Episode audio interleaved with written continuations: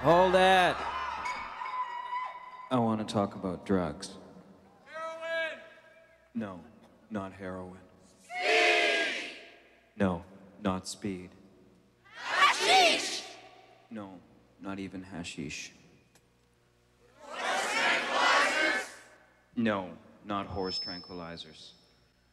I just heard about this new drug that makes you happy. I just want to say, fuck happy!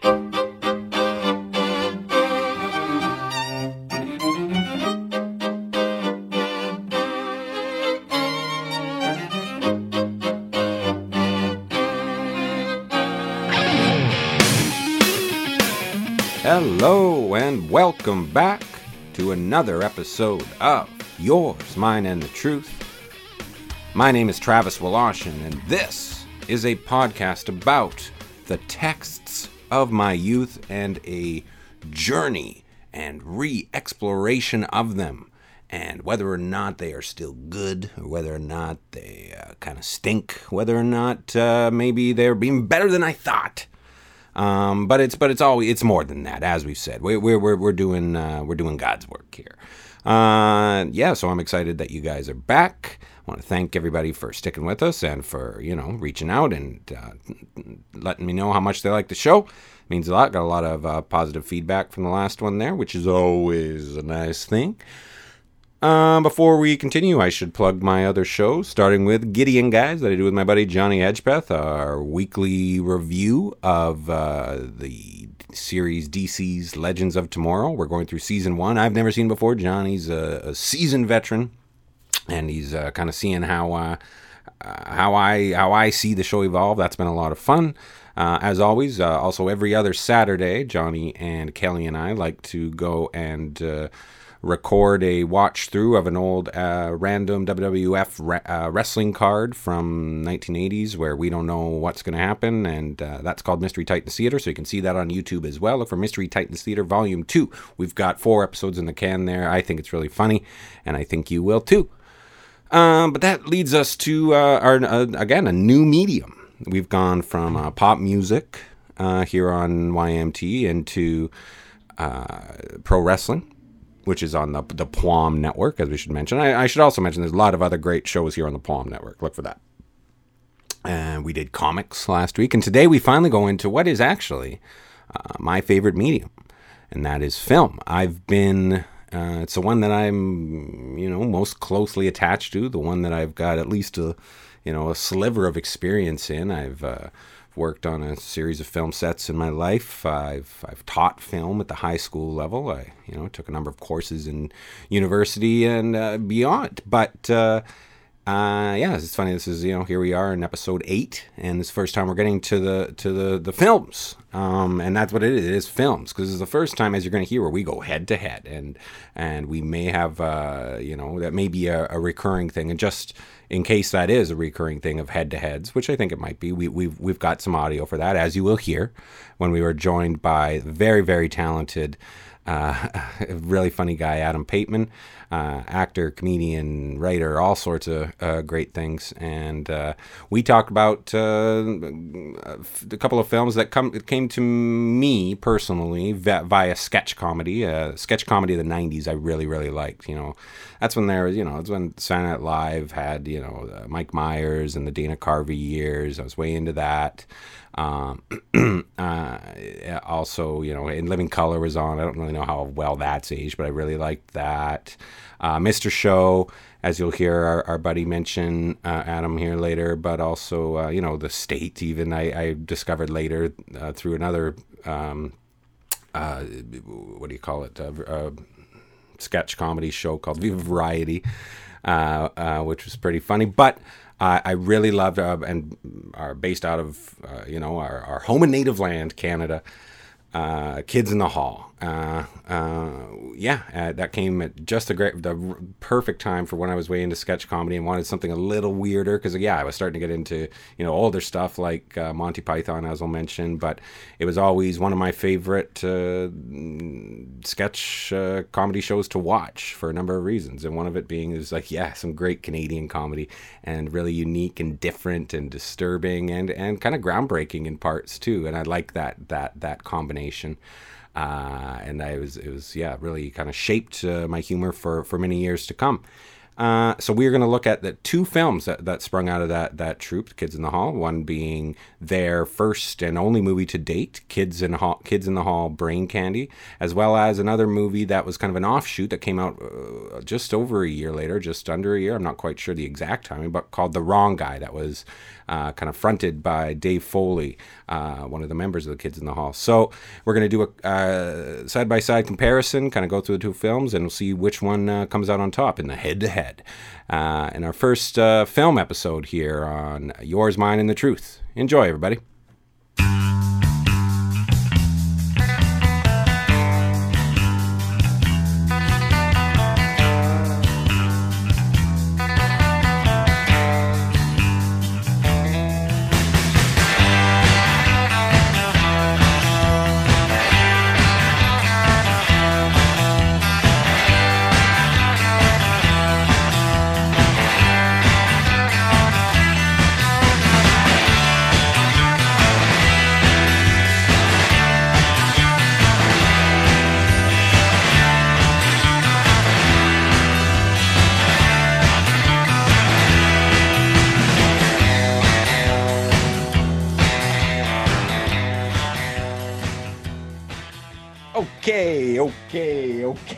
Okay, okay. It's yours, mine, and the truth. Hey, how's it going, everybody? I am here uh, to, to explore the world of film for the first time with another old friend. We like to say here, we like to bring around old friends. And this is uh, an old friend who I've worked with uh, a couple of times. Uh, most notably, uh, I, uh, I, wrote and directed a, a, film that he was in for me, and then we worked together on a, uh, a couple of things on stage. Like uh, he, he, had a show called Cluster Fun that I I did uh, something with. I worked, I collaborated with him on that, and then with my writing collective or former writing collective, we're still out there. We're still writing. Wolf Mountain, we did we collaborated on a, a really fun project there. But more recently, you see him on He's an actor. He's a writer. Most recently, he's uh, wrote an episode for Ollie's Pack on Nickelodeon. This is my friend and yours, Adam Pateman. Adam, how you doing? Oh, I'm great. How's it going, Travis? Thank you for having me. Oh, thank you for being here. This is big time, man. This is cool, and this is good that I, I wanted to bring you on because I know that uh, you know we share a lot of uh, same taste in comedy. That's for sure. Uh, yeah. I, I know that because you make me laugh, uh, I'd like to think from every now and again, I might I might tickle your funny bone as well. Honestly, like I remember, I went. I, I, spent a weekend with you and a couple of friends, and like I couldn't even believe how funny. Uh-huh. Like it was just like I, I was. You know when you have like a slumber party when when you're like in grade eight, you know, yep. I would I would have like boy slumber parties, yeah, and uh, we just like giggle yourself to death till three thirty in the morning. That was you. You kept yeah. saying Stephanie, just Persephone. yeah, uh, it was the funniest fucking weekend. Yeah, so it's a delight. That was a friend's. Yeah. Yeah, th- thank you. That was a friend's uh, uh, bachelor party uh, yeah, somewhere on the island. Yeah, that was awesome. Um, uh, so yeah, so we're going to talk about comedy, uh, and we're going to talk about uh, some of our. Even though I think we're probably about five years apart, four or five years apart in age, me and you. Oh, I don't know. I was born '84. Yeah, so yeah. Oh no, I'm, te- even... I'm, technically a millennial, and you're probably uh, Gen technically X. A, a Gen X. Um, I'm uh, Generation Karen. Yeah, I, Karen generation. is that is that the thing? Is that the new? The yeah, new I, like for a while we were like ignored and we didn't have anything, and then finally I saw that. I'm like, fuck yeah, yeah. No, I'm like that's pretty good. That's a pretty good name. oh yeah, the Karen thing. I only found out that that was a, a thing recently. I was just It's like, a oh, slur, that's- you know. I'm gonna bleep it. I'm probably gonna have to bleep it when we. I just, we I just, ho- I, I hope it wasn't Dane Cook that that coined it because like No, no, no. I don't want to give it to him. No, no, no, no, no. Uh, Dane Cook now. Like, does anybody care about Dane Cook anymore? Have you seen him? He's No. 98. he has aged horribly. That's Like, weird. I thought that might happen. I've heard about that. I've heard about that. Yeah, it's very odd. Uh, so yeah, so we're gonna get into sketch comedy, which is something that I know that you are uh, have a ton of uh, experience in, and, ter- and also you've done stand up, you've written a lot of comedy, as I mentioned, some of these other things. But we're into a '90s sketch comedy was when I was really just like that was like uh, You know- awakening for like comedy and. Uh, in general, and my taste in comedy would shape uh, kind of what I like uh, for still today. Go ahead. Absolutely, and, and I, I, I got to say to, to to knock things off into like a nice little personal path. One of the reasons I got into sketch comedy was because of uh, a mutual friend of ours, Max Mitchell. Yep. Who he was like, "Hey, I want to start this sketch comedy group, and I want you to be in it." But he was somebody who like idolized you, and so his sense of humor and his his. I'm glad we got that on tape. I'm glad we got that on tape. no, it's true because he would constantly talk about you and be Yeah. like, "Oh man!" And then Travis showed me this hilarious show called Mr. Show. Have you seen Mr. Show? And I was like, "Yeah, Mhm. I've seen Mr. Show." And then like we became like partners in in like a couple of projects and Yeah, stuff. yeah. You know, we become lifelong friends and stuff. So it's funny because like I idolized Max the same way that Max idolized Mm-hmm. Wow, you. that's right. I So it was like this this weird passed down Sweet. torch of sort of like Yeah. weird. And then we met each other, liking. and we hit each other's fucking guts. Yeah, man, I kicked you right. I, I kicked him in the chest. Yeah, it was. I mean, I, I, I called you a slur, like, uh, Yeah, like that. We again, like another one we can't repeat. You called But, me uh, a, bo- a bohunk. Look it up. Look it up. Are you Fucking mohawk. Canadian? I'm Ukrainian. Of course I know that. Yeah, that's actually that is the only thing that I actually am. Like I'm actually other other than being totally white Yes. and like really like just a total like I'm I'm from White Rock, born in '84. Boo." Like, 84, other than- especially that 84. People really Yeah. hate that shit. Oh, Reagan, no. Um, I think I don't know. Maybe yes. who gives a shit? I'm Canadian. Anyway, so Yeah. like, uh, but yeah, it was. Uh, but then I found out that that was like a thing. Like Ukrainian prairies, because that's what my grandma's my grandma's side is from. I'm like, sweet, I have a slur. I guess. I mean, it was, but like now, like if we try to make it up now, like no one's going. Oh, oh, no one's going. There's not going to be a record scratch. Like, Get out. yeah, it's not 1912. yes. So, anyways, uh Canadian sketch comedy of the '90s. Mr. Show was one of those big ones. Yeah, for sure. Yep, yep, for yep. sure. Has aged great. Uh, uh, some stuff is like very prophetic, like we're seeing lately. Um, uh, but uh, uh, Max and I really liked uh, the, the, the thing. Uh, I lived with Max and his family when I first moved out to the the west coast here in uh, Tsawwassen, which is a suburb of Vancouver.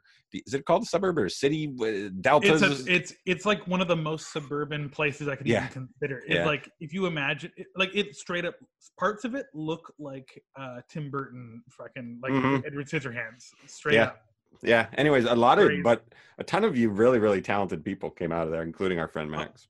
Totally, totally. It's it. Mhm. I think it was because we were all bored and we didn't Yeah. have access to to drugs or like, I mean, like if we went to if we wanted to like have a big night out, it's like go to see a movie in Yeah. Richmond. Ooh, whoa, whoa. Yeah. That's crazy. So like I, I uh, there was a lot of like high school bands and a lot of like weird sketch groups and theater troupes and, Mhm. like, and Bible study circles that were like with tendrils that would go way out and they would Mm. just suck Wild. yeah. Interesting. Yeah, Uh, So yeah, but I mean, of course, as being Canadian, on top of all that, and Saturday Night Live, like that era of Saturday Night Live, I was way into and attached to Saturday Night Live. From Saturday Night Live came uh, uh, Kids in the Hall. Uh, well, I mean, Lorne Michaels produced the, the the group Kids in the Hall, which was like you know our pride and joy, and it was uh, that that that that really really hit the sweet spot for me in terms of like I had you know I'd seen enough uh, Monty Python and things at, at that point in my life yeah. That I wanted that kind of weird and kind of off-putting uh, at times uh, and shit that you know is more offensive in parts but also kind of smart uh, you know a little little bit of everything right um and uh yeah so they put out i mean i don't want to give the history of kids in the hall but uh, you know they came from all over, right? We got a couple Calgarians in uh, McCullough and McKinney, right? We're both, uh, I think so, both uh, born in Calgary. And then you got yeah, at least they, they went to the the Loose Moose, which is Yeah. in. Loose Moose Theater, which I was going to mention, which I did do improv at some point in my Oh, uh, did you? in- in high school. Yeah, I remember we did Oh, at the nice. theater sports uh, there once. Um, yeah, it is a legendary place, right? Yeah, those guys came out of there. I, did you ever work? I'm sure you must have gone to Calgary at some point. Um, I, I saw it, but I was I've, I've only Yeah. ever only I only ever, ever did like the um the laugh stop or laugh Oh, yeah. shop in, Yeah. in Calgary by like Chinook Center and uh, didn't really venture venture out further. It is not a good city for being a pedestrian, and if you're just like a Not bro- that area, not that part of town, man. There's Oh so many God, malls. no. They got a lot of malls, a lot of malls in, in Calgary, or they did. I don't know how many are still saying. I think I'm pretty sure Chinook is still like that's an old, Oh. that's an old chestnut, old Chinook. Oh yeah, it it had everything, but like it was still like a twenty. No, it wasn't. It was like it, you could see it from where I would do comedy, and then it would be like I'm like, oh, that's like what a twenty minute walk, and it would be like fifty minutes later. I'm like, oh my god, and it's like minus thirty five, and I have a Yeah. windbreaker. I'm like, I did not plan. and you this. have to cross like like a, a, a like a main drag, right, where it's like eight lanes of traffic. Oh, yeah. yeah. There's like a Wendy's, and then like eighteen warehouses.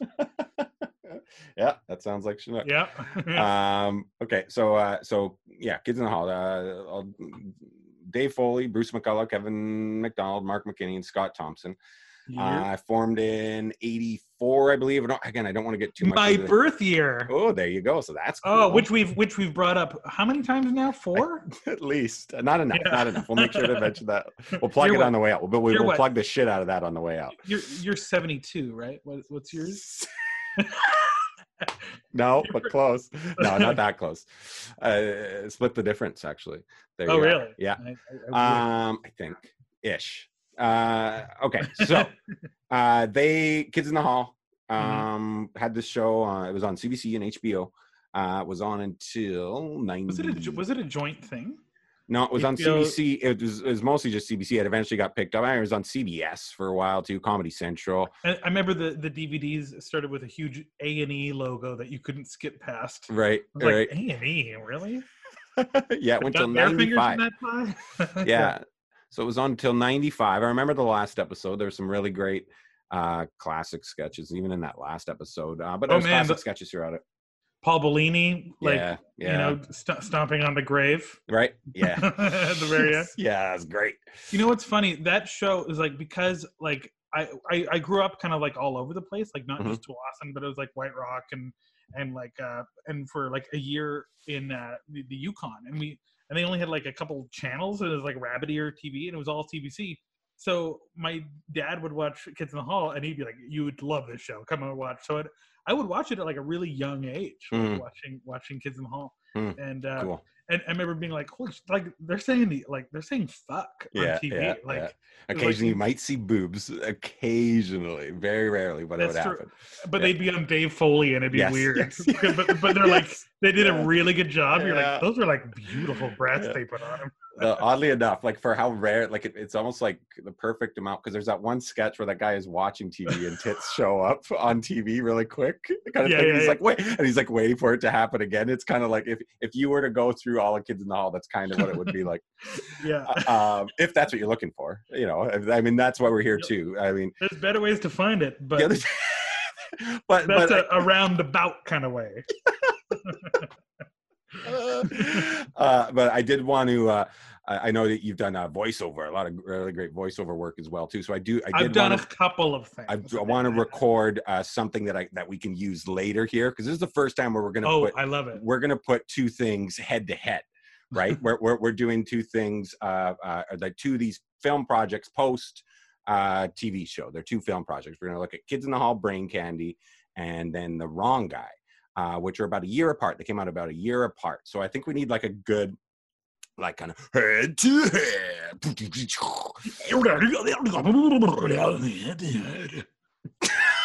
I love the like FM radio bumpers. Yes, yes. that's- and it always ends with like some breathy man. yes. Okay. That's perfect. All right. The All right. stone. A stone? All right. Was something like- Boomer and the Nuge. at 5:30 in the morning. Just like always, way too much energy Yeah, for like yeah. the like oh, I gotta drive to Chilliwack to like pick up my aunt. Listen Okay. to this insane. All right. So before we move on, before we start this conversation, I want to, I want to, I want like a couple.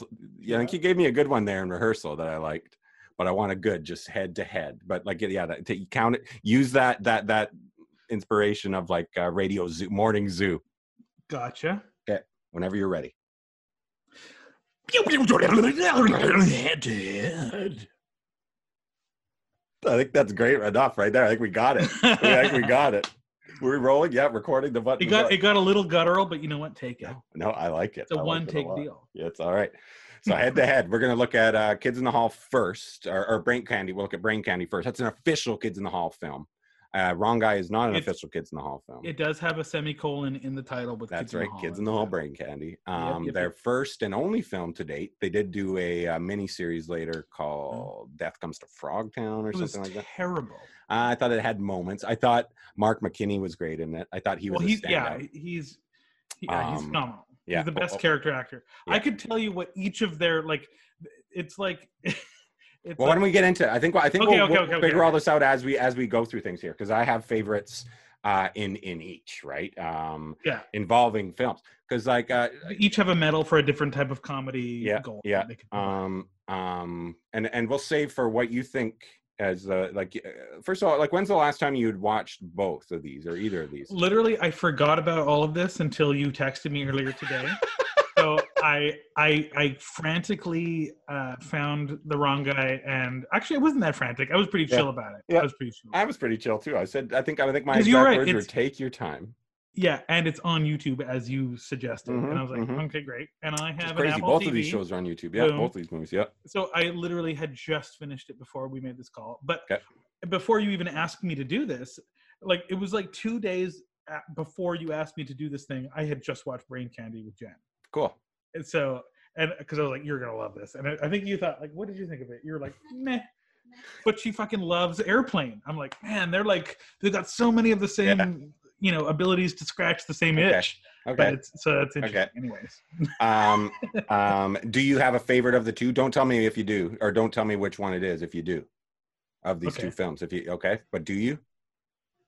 Um, have one that you I think is think I do. I Okay, think I okay. do. We'll talk about it at the end there, at the end of our head to head, because we're gonna figure out. Because a lot of this is like we're doing, we're figuring out uh, canon, right? We're figuring out what is the better film. I believe it's pronounced Canon. Canon. Thank you. yeah. Thank you. Well, let's get into this. So, yeah, Kids in the Hall, Brain Candy came out 1996. Uh, Ska, the big year of ska. Ska was that the year? That was it. Uh, Somebody. Sorry, too much. I just read. I just redlined it. I can. yeah, I, that was good. I was like, no, I, like. I think I feel like I've. if you out use the audio file that I send you, you'll see Yeah, that. that Okay, cool. Um, so, uh, written by this was inter- the first interesting thing here. This is written by uh, uh, Bruce McCullough, Kevin McDonald, Mark McKinney, Scott Thompson, and Norm Hiscock, but not Dave Foley. Foley. because he was too busy with NewsRadio. That's what I thought. And also, That's he what. like, that's what I remember hearing through the grapevine. Um, do you also remember there being a little bit of friction towards Dave Foley in particular at this time? I remember that. I remember reading I that. don't remember that, but I would assume because he's being successful and they're Uh, yeah, and this was like "Bang post post Bugs Life, post Bugs Life, Dave Foley too, right? Yeah, but if you if you listen to his WTF podcast interview, you're just He like, uh, yeah, I'm just like, I feel so I bad for Dave Foley, like because you know, like, so he had a divorce that happened, like, Yep. unfolded, and the alimony checks were based on the income that he was making right after a Bugs Mhm. Life, when he was like the top of the list, and he was like an A-list celebrity, and then he just was no longer getting roles, and now he still has to play the alimony checks, so that's why he does horrible and terrible bad stand-up comedy. Yeah. Oh well, that's a shame. But Well, at least he's yeah. But, and, but in self-proclaimed such, he's like, I don't think it's good. Yeah. It's crazy. Yeah. He's just so open about it too. Okay. So did you see this movie in the? No, I mean, again, no, is, that's is fine. that too harsh? Is that no, too harsh? I, shh, hey, I, uh, I, I love I love him as an actor, but then Dude. got dude, hey, you want to? Well. I mean, well, like, well, we're gonna get to it eventually. Dave Foley's my favorite member of the Kids in the Hall. Uh, me too. He's All the most right, yeah, likable. we agree on that, He's, yeah. he's, he's one of the best actors. I think he's, a little bit of everything, man. I think he's a- also uh, he's got the claim to fame. because Kids in the Hall. He looks the hottest in drag too. There's that. yeah, Uh, he's the most beautiful. He's the most Yeah. beautiful member too. um, but yeah, so don't get me wrong. I love him. so he's not he's not yeah so he's kind of i do remember reading interviews at this time that there was a bit of te- uh, tension or at least it felt that way um and so he's not one of the writers and so he it really feels like they gave him a good like he's got a good he's got his one main role as like the kind of lackey right the kind of smithers type right that's his main role in this Yeah, yeah, yeah. and then a couple along the way he's got one really uh, memorable tertiary character I think we, I think we got it. yeah yeah that's the guy. I'm just a guy, yeah just a guy and I felt like that was like a total nod to the fact that he was like the butt of the joke. I think so too. I think so too. I mean, we're gonna get so let's get to that. So so okay, so it opens up with our first character from McKinney. Uh, is a cab driver, uh, acts as a narrator. Awesome character, awesome character. I think I think in this movie, I'll say right now, I think McKinney uh, uh, shows the most rage. He uh, uh, has the most uh, meaty, Baxter. yeah, most meaty, fun things to play with. Oh man. Uh, and, and it starts with like his first character here, boom, out of the park, right? Because he shows up a couple times. He kind of acts as the kind of, I guess the the the guy who you're supposed to stop and touch base with on uh, oh, for the yeah, storyline. Baxter, Baxter was Scott Thompson. What, what, what was Mark McKinney's first character? The cab driver, hey, you know how it is. oh yeah, the narrator. Yeah, the guy yeah, yeah. telling the whole story. He Yeah. was he was the guy in Aladdin uh, trying to sell us julienne fries making devices. yes, yes. And then you, and then the movie ends without him coming back to him, and you're like, "What happened to the narrator?" Yeah. Yeah, the, I think storyline wise, there's a little. This is there's there's some warts on uh, Brain Candy, um, in terms Oh, of. I'm talking about Aladdin. okay, Aladdin. Pardon me. Pardon me. Uh, which is a perfect. Wait, we're, we haven't been talking about Aladdin this whole time. Because like, you just keep doing. Dave Your, Foley is atrocious in Aladdin. how do you even know that? Um. So yeah, so from there we enter a very '90s club playing very '90s like music. McCullough walks out as the lead singer, and then we see my second two for two McKinney already, his second character in the crowd as as he My watches. God. as he watches this girl burn a cigarette next to him, and the way he reacts and like, and she, or she reacts and like she's like, "I can't believe I'm out so late." Like it's just, that's so funny, man. Like he, He- does yeah. so much with every little part, every little bit he has so far, or in He's this the- whole yeah, movie. the best character actor out of the troupe. Yeah, uh, especially in this, uh, and it really shines in this film. Um, and then we were introduced. It's interesting. It's we're introduced to, to Scott Thompson, who his main character. Although I feel like he has two main characters in this. This and uh, Patient Nine Five Seven. Um, I thought it was Danny at first, like the beloved character of Danny from uh, all of the Kids in the Hall things. But they really have to commit to him being gay in this, right? So he's Wally.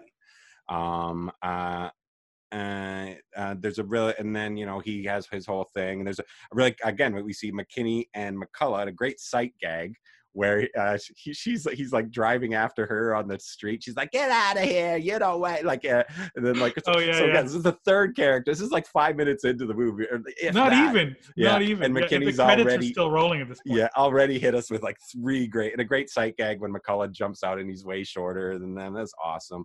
Um, and then and then he's the German uh, on the on the psychiatrist uh, thing after that, eh, reading Yeah, in German. speaking fluent German, I'm pretty yeah, sure. yeah, awesome stuff. it's- so it's just like four for Yeah. four, completely different characters from McKinney to to start us off, right? And almost completely unnoticeable too. Yeah, yeah. You, you don't even notice that it's a different actor. I know. Or the same I know. actor. Yeah, yeah, right.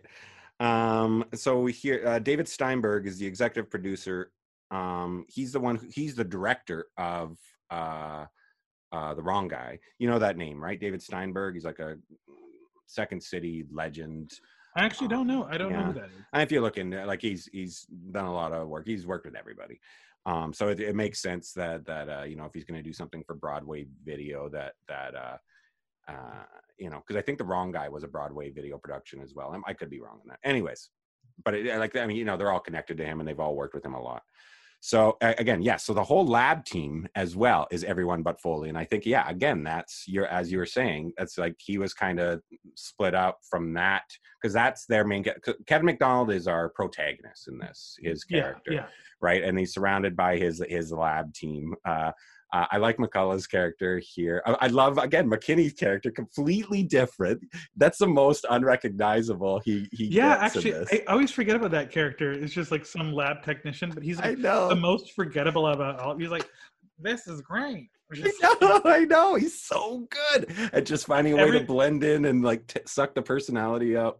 I like looking at like each of those little character because they they the way they write it is like they they choose the most like you totally would see this character being in this lab. Mhm. It's just like the the the the Mark uh, the uh, Bruce McCullough character who's like in love with uh with uh, uh, Kevin McDonald's character. Yes, yes, yes. yeah, yeah. He It's plays it awesome. like so it's it's, it's to- a total commentary on like that archetype of person. Like that little Yeah. cluster is so perfect. Yeah, yeah, yeah. Good, and like the cool, like Scott Thompson is like the more freewheeling. Uh, You know what? I oh, every time I watch that, I'm like, I think he's playing a lesbian woman. I think so too. I think you might be Yeah. right. Yeah, Yeah. Yeah. this urine look. Or, oh, no, wait, this urine looks great. that's the way they start a scene. That's a great way to start a Yeah. scene. It's This like and action. yeah, this, that is the funniest opening line to any scene. This urine looks great. Like, if, So I would love that- to read yeah. that script. And, Like that script would read like a hilarious like Yeah. play, like Yes. a Jack Jack Handey play or something. yes. So he's talking about your your looks great for patient nine five seven, who we had mentioned earlier. Just Scott Thompson as an older, an older lady, like a senior citizen, and uh, we see her like that. They're working on a drug. They give her this drug, and we see this. I like that this running gag of the happy memories that they show. And her first happy memory is awesome, where you just see her her awful uh, deadbeat son who's got money Yeah. shows up for a second, takes a swig of rum, and then leaves. And and that's it. Like that's just you know, there's something profound about that. I love that. Uh, that that's her happiest memory. I know, That so is heartbreaking. heartbreaking. and I love that that they chose that as the joke. Like the Yes. joke is how do we make this more heartbreaking? yes, Like yeah, what a what a really kind of a brave angle in terms Yeah. of like I love it. joke is just I like love that. That's what- one of yeah. Yeah, and that's the stuff that that's when when uh, kids in the hall is like hitting home runs, right? Is when they're kind of Mhm. touching on that weird kind of thing. And here they boom, they do it. Do they do it as much or as consistent as on their show with this movie? I don't think so, Adam Pateman. I don't think so. um, we're doing hey, it's head to head. We're figuring this thing out. So wait, so wait, what's what's your argument? You're saying that is, is this it doesn't like like it, like that. I I feel like that this movie drags, man, and it goes a long ways in places Ah. without a joke, a long ways without a joke, and they're just developing plot. Um, and and and when they do get there are a lot of great jokes in this movie, man. I, la- I laugh a lot, but I don't feel like the the the ending is satisfying. I Uh, think I think you're right. I think the third act is like I think everything leading up to that is fine. mhm. But like I think if you were to like literally be holding the script and be like like right where that that commercial break when it airs on TV happens is like what about now and then Yeah. it comes back and then it's Mark McKinney with the like the robotic hand and all that shit. Yeah, I think like that all seems rushed. But a friend of mine, a very good writer, Ben Mills, was just like um, he, he was he, he pointed he points out that like most movies have terrible third acts. Like even Big Lebowski has a boring, draggy third act, and everyone Mhm. sees that as being like this quintessentially perfect comedy. Mhm. And it, it is so good, but it's true. It's like it's hard to like you, you basically just have to like have a new like you know satisfying little separate story that buttons the end and Mhm. you're, you're totally right. Like, Yeah. uh, And but I, think leading up to it, the, the two thirds of Brain Candy, I think, are like 'Kay. great. Yeah. So you're Yeah. right. Okay. Uh, yeah. Uh, so uh, are we gonna we get a in the lab here when they're testing out this drug? Uh, before we see this, uh, his urine is great. We see Brendan, Brendan Fraser with Oh. a cameo. That's pretty awesome. Um, uh, where he- he's uh, like he, he's just getting the sugar pills clearly because he's only got zits. it's sugar, isn't it? Yeah. Uh, but- oh, I'm in but- the placebo group. oh, but just before that, they're like, should we do this? Should we should we go ahead with this drug? And they're not sure because they haven't finished the testing. They're like, then finally, that's when we had mentioned Foley's character from Foley's character. I say we do it, guys. Yeah, he's just this dude on the outside with a mustache, and they're like, who are you? He's like, just a guy. he just kind of walks off, and I think that is again. I think that's, but I think he's happy to to to get a dig like that. I think that kind of dig is kind of Like it's kind of a meta dig, but I think it's more kind of playful amongst totally them. i mean uh, yeah he he's he's really like good at like uh owning up to like where he stands and stuff like that Yes. Yeah, yeah, yeah. Yeah. Uh, so then we get from, from there. It, that cuts to Foley's main character, uh, who is the, he's a, he's the assistant to uh, the CEO of this drug company, who is like the first the the Doctor Evil before Doctor Evil, because it's totally Lorne Michaels being played by uh, Mark McKinney in I guess his main main role in, in this film. He plays the main heavy, and again, it's totally Lorne Michaels. They've they've said that that's what he's doing.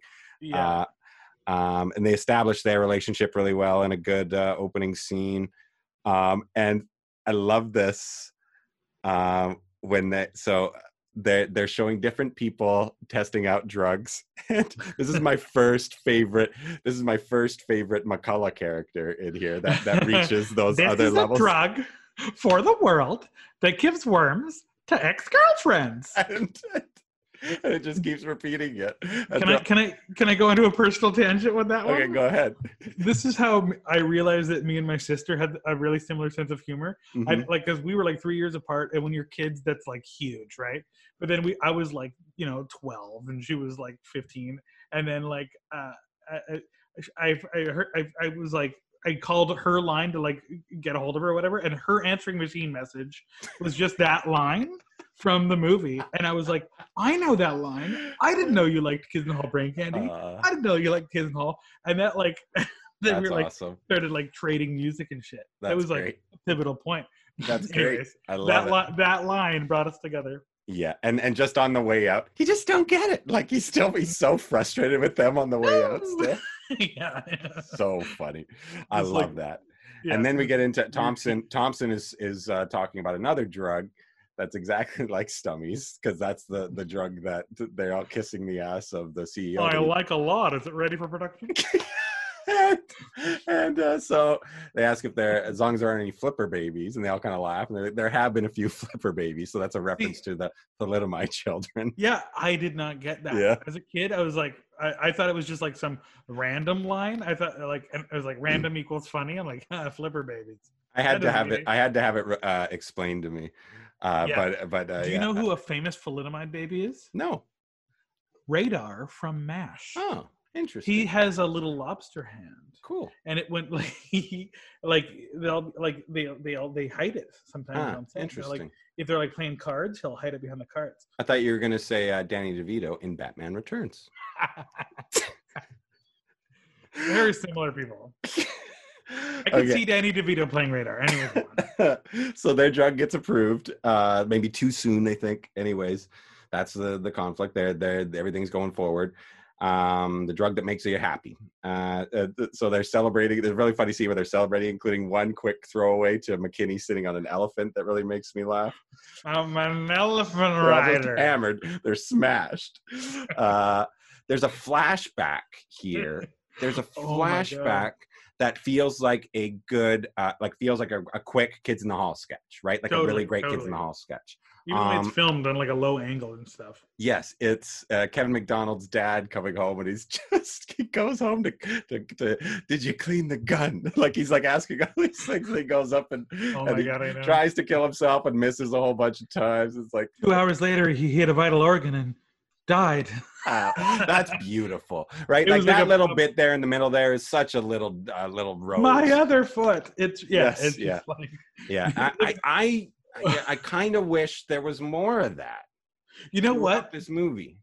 Th- th- that that sketch reminds me of a like that's almost like a kid friendly morbid joke where it's Yeah. like if you were to write like Yes, a, a, a yes. suicide joke for kids Yes. my foot my other foot two hours later he killed himself and and this is what this is where i always thought was really fascinating about brain candy is that it has actors from a show called squawk box which was Mhm. a ytv show from like 1993 or whatever Mhm. and they and they it was like a kid friendly uh, almost like kids in the hall esque sketch show and it was so good and it, the the first the guy at the very beginning of brain candy who's like red sox red sox and then they change the uh the carpet as they roll it out and yes. it's like yes, yes. ma- match Okay. uh, it, it, Yeah, that, that, that that guy was on squawk box with Hmm. like um, a bunch and like a bunch of other toronto actors that are on like cavendish with like mark uh, mark little and stuff and i'm just like oh my god like Squawk Box, I feel like is the most forgotten 1993 amazing Wow. sketch show. I would have to look it up for sure.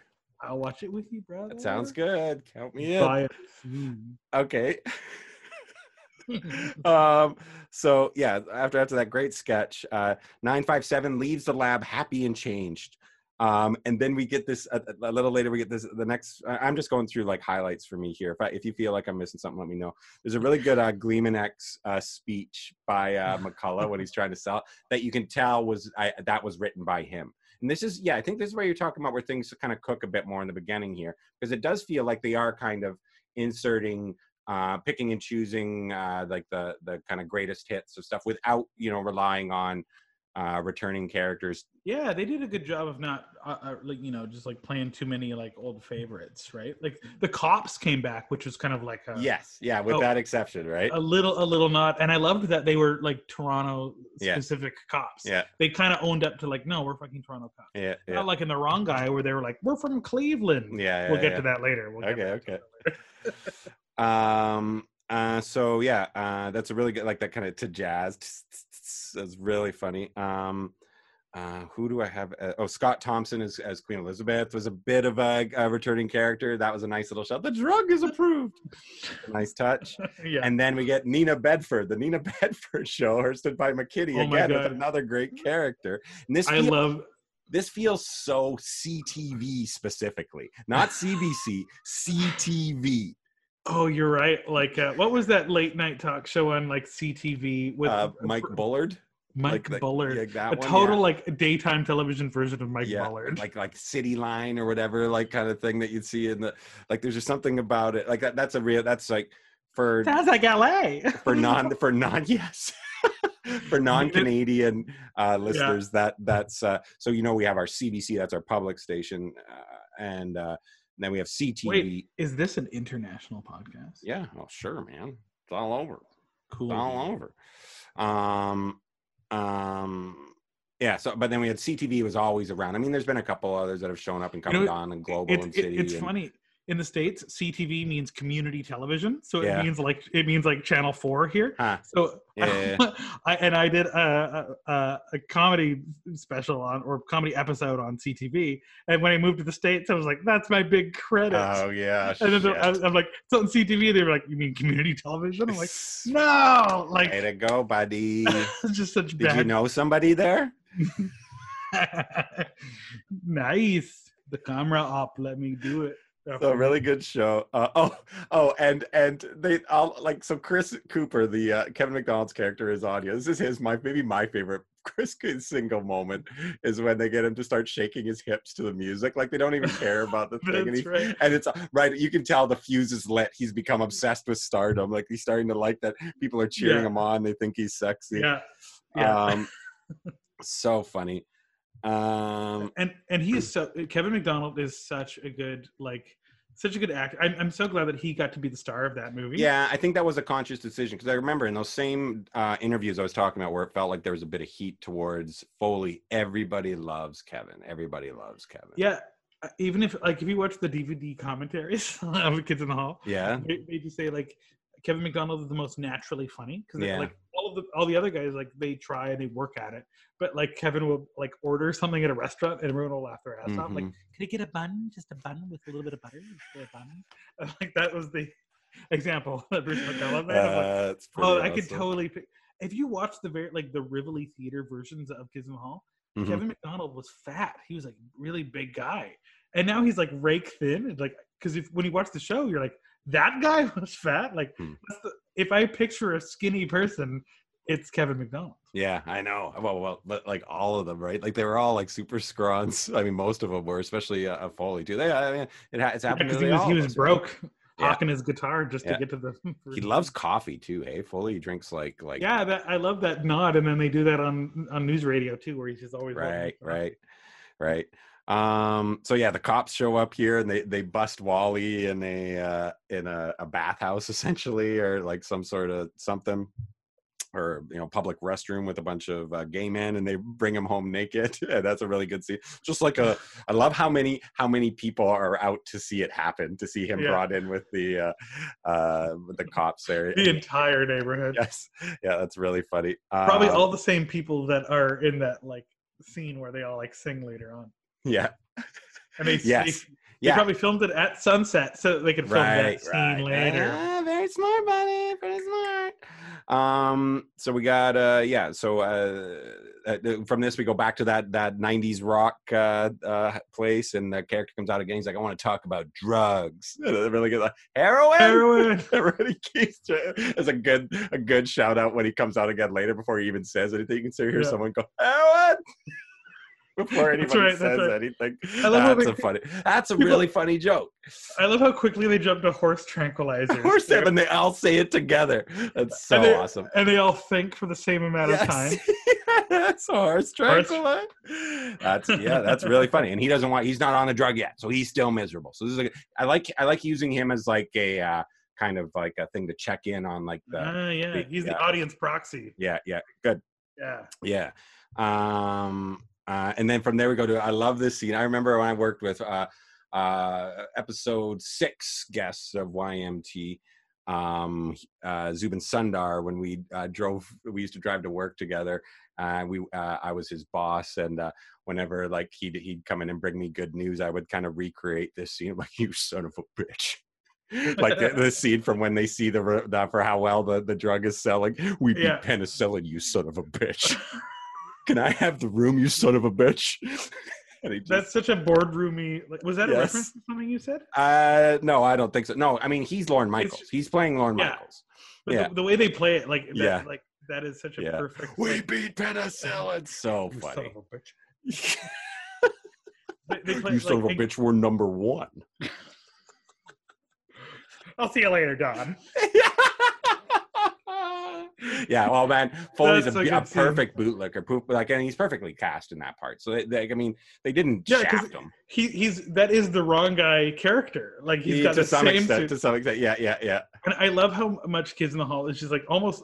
I feel like eighty percent of their sketches is just like office dudes, just guys in gray suits, just like um hello hello But hello still- taxi.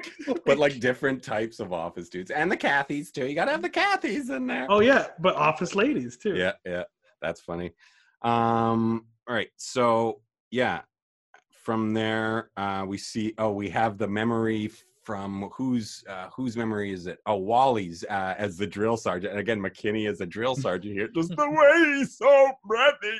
Do you understand? Like it's just so Heart muscles. yeah But that's a later on flashback. yeah yeah really good and a- that Pardon great me. I- love the way they tell a joke of them just just a very uh, subtle glance down at his what is clearly an erect penis that we don't see. Like, yeah, yeah. Just a subtle glance down, like that's his happiness memory. That's a nice. I like the way they tell those jokes. And I, I like the way they come out of the flashback like lost. Like they go. Yes, yes, yes, same same thing. yeah. I think it was like more like '90s, like like hackers.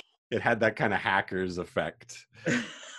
yeah, totally. um so yeah uh and things are going well for them like he's becoming a star and and during all like this big uh the creator of the drug chris like he's he meets uh cancer boy for the first time which again oh my god. i remember the first time i saw this that was like by far my favorite character I remember.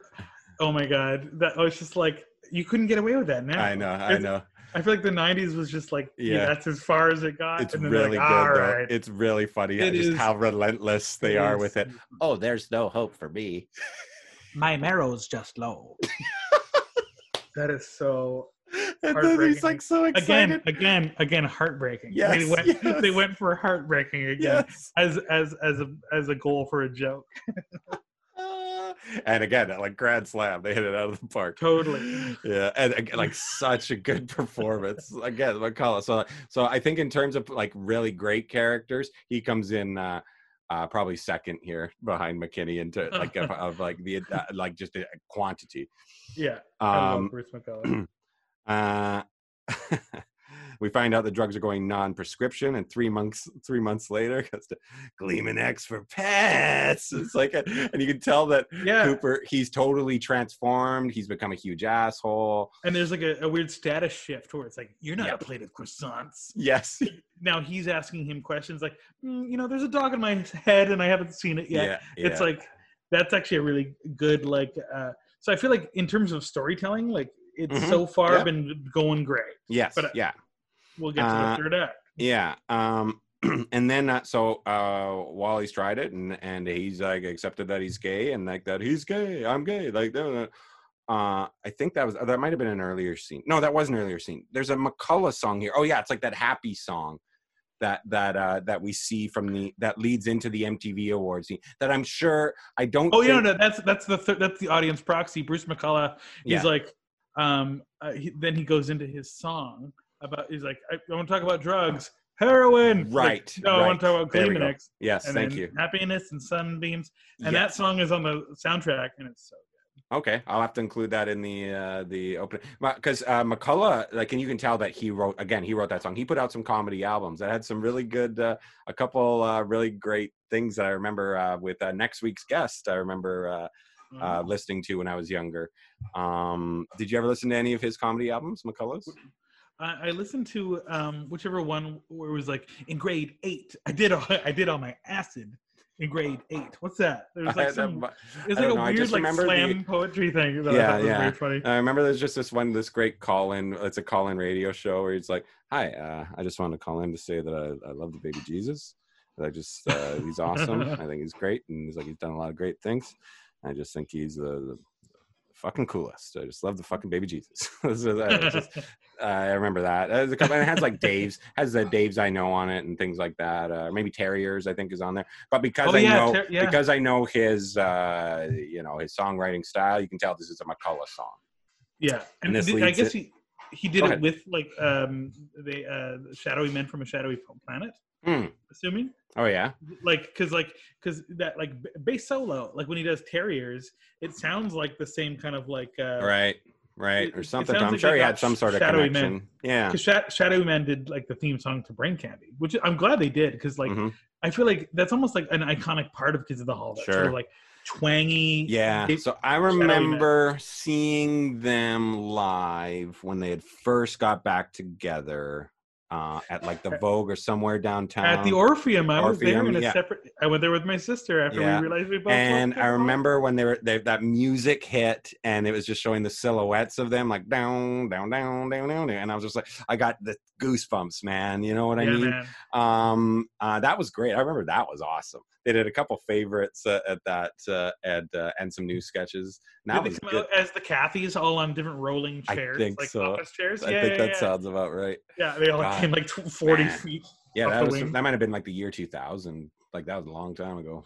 In the year 2000. Go on. Uh, so yeah, from the song cuts in. Oh, we see Bellini here. We should mention we see Paul Bellini in the uh, thing. Uh, uh, Kids oh, yeah, All and. Happiness Pie. Yeah. And it cuts into the MTV, MTV Awards where uh, where a great character uh, Scott Thompson, uh, who I, I don't want to sell him short. Fuck it. Fuck, I said that. I've said that. I've said that like four times at least to, to my wife since that. Rep hip hop or fuck act.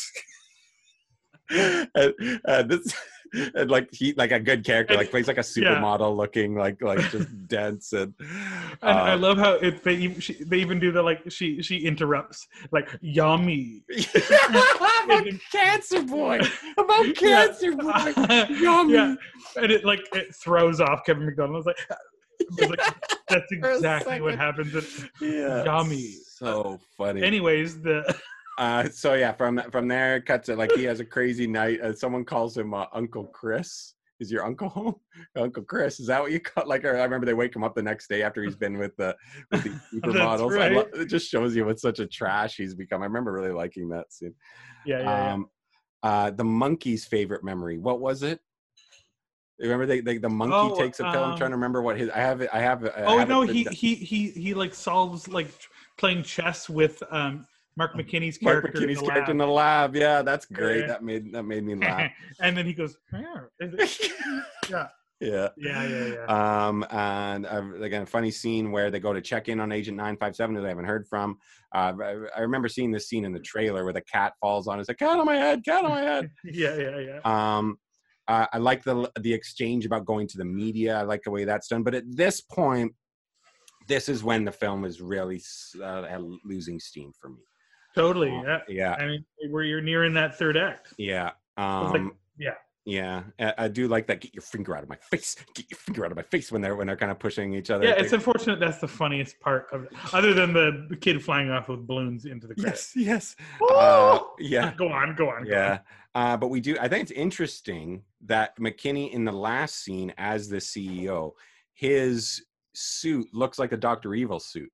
So I think that that Hmm. that must have been part of uh, something that that people knew about uh, or that people recognized about Lorne Michaels at that time as well. you know? Oh, interesting. Because I guess because like yeah, All right. Mike, Mike Myers would have been dealing with the same boss. Yeah, yeah. Uh, so and again, returns to the cab driver one one one last time, and the drug is tested on Baxter. Um, I love, eh, but eh, as you said, yeah, that worst memory at the end that they created a new drug to bring them back down. That worst memory is fucking hilarious, That's awesome, right? and that feels like that feels like classic kids and all. So you get a whisper of that at the end. I just really feel like like there's about like 20 minutes here of of of just storytelling and things that kind of slows things down for me. Um, mm. The, I, again, we talked about a lot of really funny things. I think McKinney is my is my uh, MVP of Brain Candy for sure. Yeah, he's he's the best character actor. Um, I'd, I'd say that um, Dave Foley is the most likable and one of the best actors. Yeah. and he's he's got he's the, he's got the best like um, comedic sensibility in terms of like how to make a, a, a character work and how he's he plays the best woman. He always plays like the most beautiful women. It's Mhm. so in, in, and like it's And it's did how, he like, play a woman in this? Did he play a woman in this don't, one? I don't think he plays a woman. any Hey, in missed this movie. opportunity. But on yeah, totally. They could have in used Hall, like, it in the. They could have used it in the the the the trailers. You know, using some sex to sell. You know what I mean? uh Kevin McDonald is like the most quirky Yeah, um and like and the uh, weirdo, Scott's- and like he's the best at like the weirdo, or, or just like a special kind. I mean, they're all different Yeah. weirdos. he's Yeah, the but most yeah, cartoony he's yeah, like yeah. Well said. he, he's sort of like the most Kramer like the most naturally a Kramer Yeah, yeah. and like um Scott Thompson I think is the best actor because like if you Yeah. watch Kids in the Hall like if you watch like him yeah. as like the uh the art teacher who was just like like Mhm. I came out of nothing ah the first time I saw a first fresh piece of fruit was when I was 19 Yeah. and it was a line like it- it's if you watch that sketch, you're just like, Yeah. God, this is a really good. and I was also, I think so too. And I think also like like he uh, underrated or like his like morons, his dumb guys, like the opening, like that homeless guy looking into the when he'll do that sometimes. Yeah, Uh, when he'll play like a, a really just a basic dumb guy, I think he can do like really good dumb guy better than anybody else. On, Oh, totally, on- totally. I feel like, and, and and Bruce McCulloch is like he's the weirdest. Like he's Yeah. the most absurd, and Mhm. he's he's probably their best director. Like he every Mhm. time he he like kind of like Yeah, he structures He directed and he- Superstar, that uh the Molly and Shannon. Dog Park. Yeah. Um, uh, which is I remember being like, huh, I watched Yeah, it.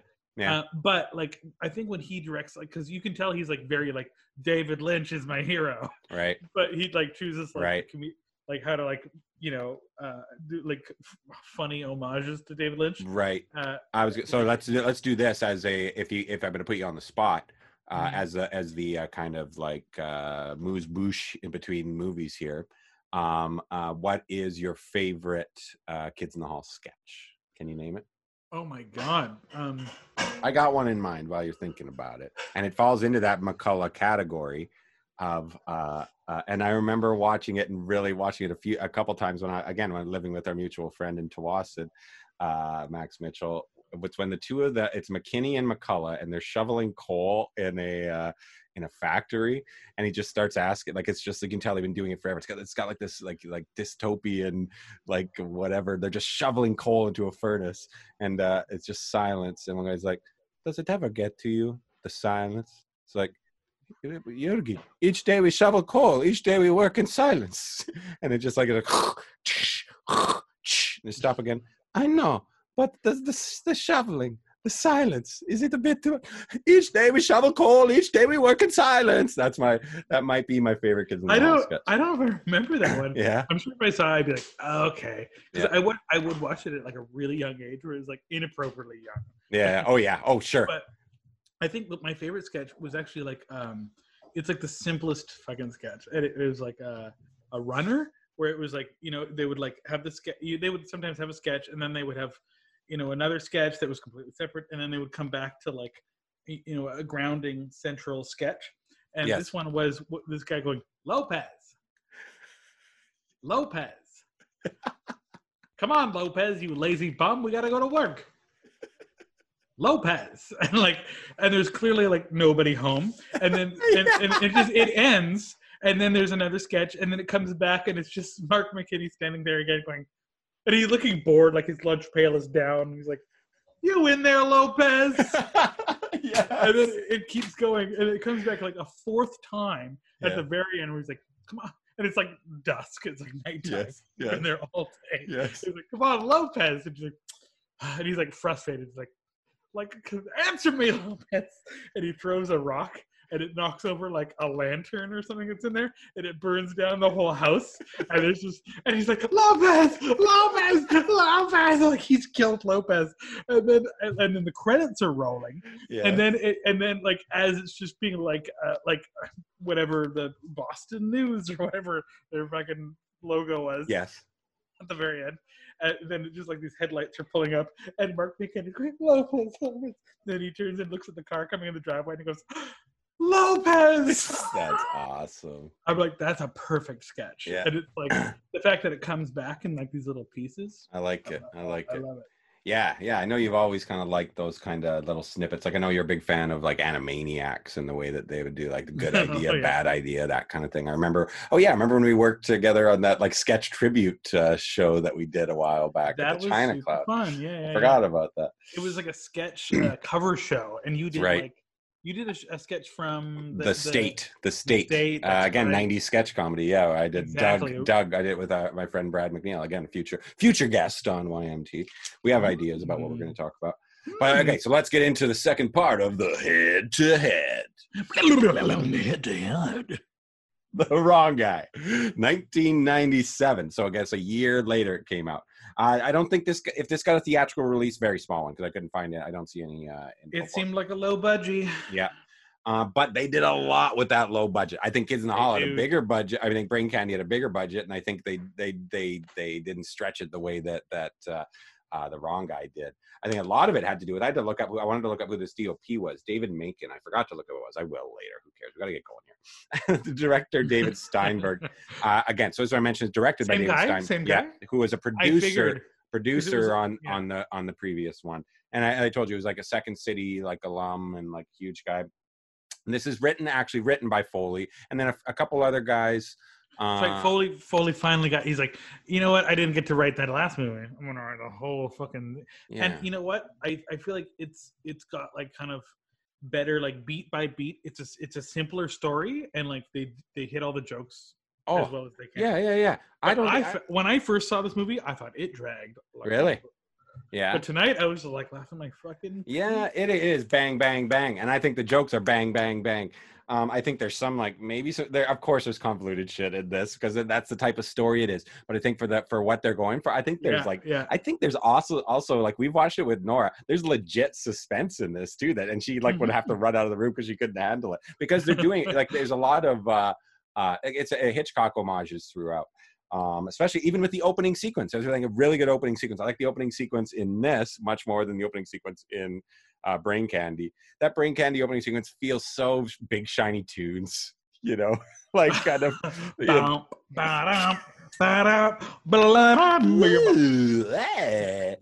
you know, oranges Like- and. Let me tell you a story. but, But this had like, it. yeah, yeah.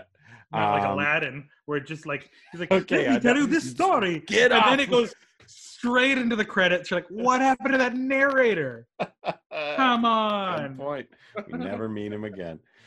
Uh, so uh, we're introduced right away to our main character and the wrong guy, played by Dave Foley, uh, Nelson Hibbert, who is super keen. He's come to work and he's telling everyone it's a big day today. He's telling everyone he's so excited, and Yeah. and and you just see this right away. You were introduced. They, they do such a good job of introducing this a dim bulb, but with like eternal optimist, and and and so hey, you see that game down- last night? There was no game last night. Big day though. yes, yes. And he sits down. And he sits timing. down at the C with the C in the board meeting, and there's a really great one where the CEO looks like he's going to give him a high five, but he gives high five to the actor next to him, who's played by Dan Radican. Have you or Dan Redican? Have you ever met him? Wait, who, worked who- with him? He seems like a like he's a just a Toronto comedian who's been around forever. Um, Oh, the, the Ken Daly, the guy who ends up getting the promotion. No, I recognize that guy. Yeah, though. yeah. like Um, he's so Toronto. Uh, uh, Yeah, comedy. Toronto, Toronto, and Vancouver comics don't cross pollinate Yeah, that much. not Flint. It ain't like not the states Flint. with LA and New York. Yeah. They they're like, hey, he used Yeah. to be my roommate. Yeah. and No, I'm but like, you guys, it's more. who's Brent Butt? Uh, he's from here. Never mind. with you guys, but with you guys, it's a little more like. So Does it help that I added my old man laugh into it? yes, so uh this is awesome i love so this when it's revealed that the the which nelson thinks he's getting this this promotion it's revealed that it's going to the other one and everyone's applauding just the what? Like the way like he's shocked. And then an awesome reveal of nelson's character because he's an asshole too. He's an asshole and he's not that likable in a lot of this. He doesn't he does a lot of things where you wouldn't like him for some reason but by the end i i, I i'm cheering for the guy um but because he's like he's like i married your your daughter he's like yes but uh, uh ken married my favorite daughter and I don't. I, kind of I love how like I was when I was watching them, like reading that in a script, be like, oh, that's such a a quick, great way yes of being like, I was- you thought you did like everything, like it totally the way he like s- says it, like you told me that I was going to be the president. Like, Yes. oh well, yeah I lied. I lied, Like, yeah, and they reveal everything. So he's got a so he's got a motive to eh, because like after this blow up, he's Totally. like, "Oh, I will kill you. I swear to God, I will kill you." Like it's just like the best. Like it just feels like like they're just they're. I love that how much they're pointing that putting the hammer on it, like going, Yeah, yeah, yeah. "This is a like someone would think this guy might have a motive." You know what I mean? totally. Really, And I love what every everyone in the room is just like, Ugh.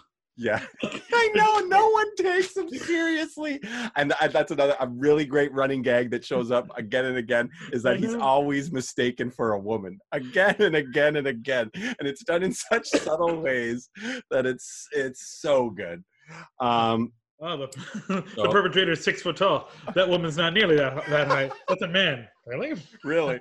Oh, but at the end of this round, I didn't want to get in. He's like, "Oh, I will leave, but I will leave of my own free will." And then the the, the thugs are taking him out, and just as he's going to the door, you hear him go, "Ow!" that's such a nice touch. And it cut from that. It cuts to, and this is just this is what I mean. This is just like, uh, like LOL, and uh, we are laughing out loud, and, and that's what LOL stands for. Everybody out there, I thought Uh, it was we- lots of love. no, no, no. Um, from scene to scene, because the next scene, this cuts to him just crying uncontrollably in his office when he doesn't realize that he has his elbow on the uh, on the speakerphone, and everyone is out there laughing at him. So again, they're establishing so much about him, and he's just like. Uh, and the, his his uh, secretary comes in. He's like, "Hear the good news about Ken Hay? Like he's trying to cover up that he's a fucking wreck, but they all know he's a wreck." and then he lands on it again, and then he hears the laughter, like laughter again and wakes up. So good. Uh, so he he's uh, he is going to uh, he decides he's going to confront his boss, confronts Nagel. Uh, um, so uh, he's oh yeah, he goes in there and he's and he's arguing with him. Um, like he's faced like he's like it's like I like he's furious with and- but but already Ken Nagel's been murdered, but he's just sitting up there, and he's like, "Oh, what you want to play the staring game? Fine, we'll play the staring game. All right, you win the staring game."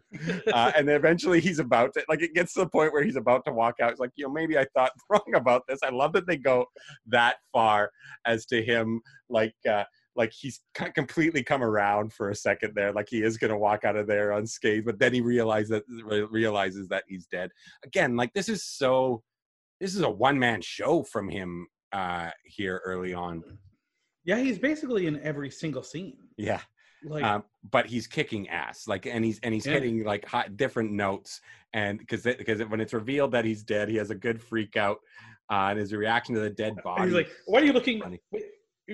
Funny. Wait, you- like it's a. Yes. It's, um, I almost like when I was watching, like they could have played it a little bit more because they almost like they played that scene a little bit like too like yeah quick, you know? yeah i know they could have gone even further with it i think so too Yeah, they could. They, yeah, if like if that one was uh, like directed by like Akiva from like Lonely Island, you know, Sure. that they it would have been like, even five minutes like, of uh, cool like a- beans. or like a apatow or adam mckay would, would like Yeah. let those go in the, for a while um uh so he's the really funny scene where he's like trying to put the knife back in or he thinks about it it's just like unsettling but he can't do it he's, he's a coward and all these things uh, but then he runs out of there and uh, great scene of everyone reacting to him but um we were revealed the, the real killer is revealed here who is like uh, canadian acting royalty Colm Feore yeah, Um, who I, I I ended up IMDBing him. He's Uh-huh.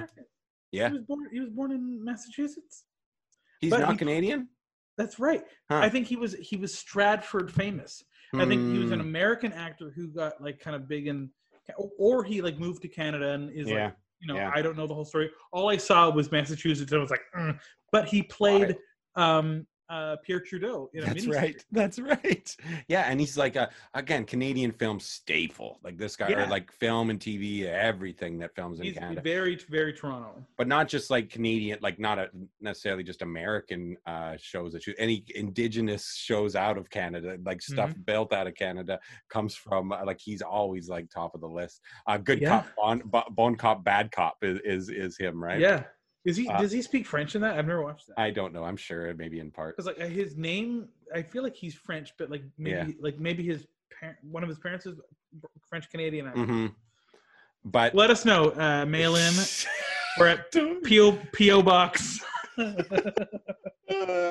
so but he's awesome in this like brilliantly cast uh, as like this this killer um like gives a level of of weight to the role that, that you probably didn't really need but uh, or, mean- or, you know enough enough right like It- he at least on his resume, it just said that he could pull himself into an air duct. Air duct, So- yes, yes. I love that that joke comes up. Man, we're gonna get to that. The supporting cast in this movie is so good, man. Mhm. like uh, even people who will just show up for small parts. And Colm Feore is uh, uh like maybe, gosh, I, I, as I said, I think Dave Foley steals the show in this film. And but, uh, Colm and, and uh, Jennifer Tilly are both really great in their bigger She's parts. so, she, she's so great in this. she gets the jokes, man, and like is like and is adding, but is adding her own uh, little flavor to it. And, and, and these other actors, like I can't see doing that. So okay, remember when I asked Jen if she liked uh, Brain Candy? Yeah. She, she doesn't like that movie, but she adores The Wrong Guy. So does my wife. My wife loves this movie. We watched them both. And- yeah. when we watched it tonight, that scene when Jennifer Tilly falls asleep while holding a can of dog food. Spaghettios. spaghettios. That's what it. And she goes, "Oh, flop," and they just like flop out of frame, out of focus. And it's like it is the funniest thing I've Yeah. ever seen. Yeah.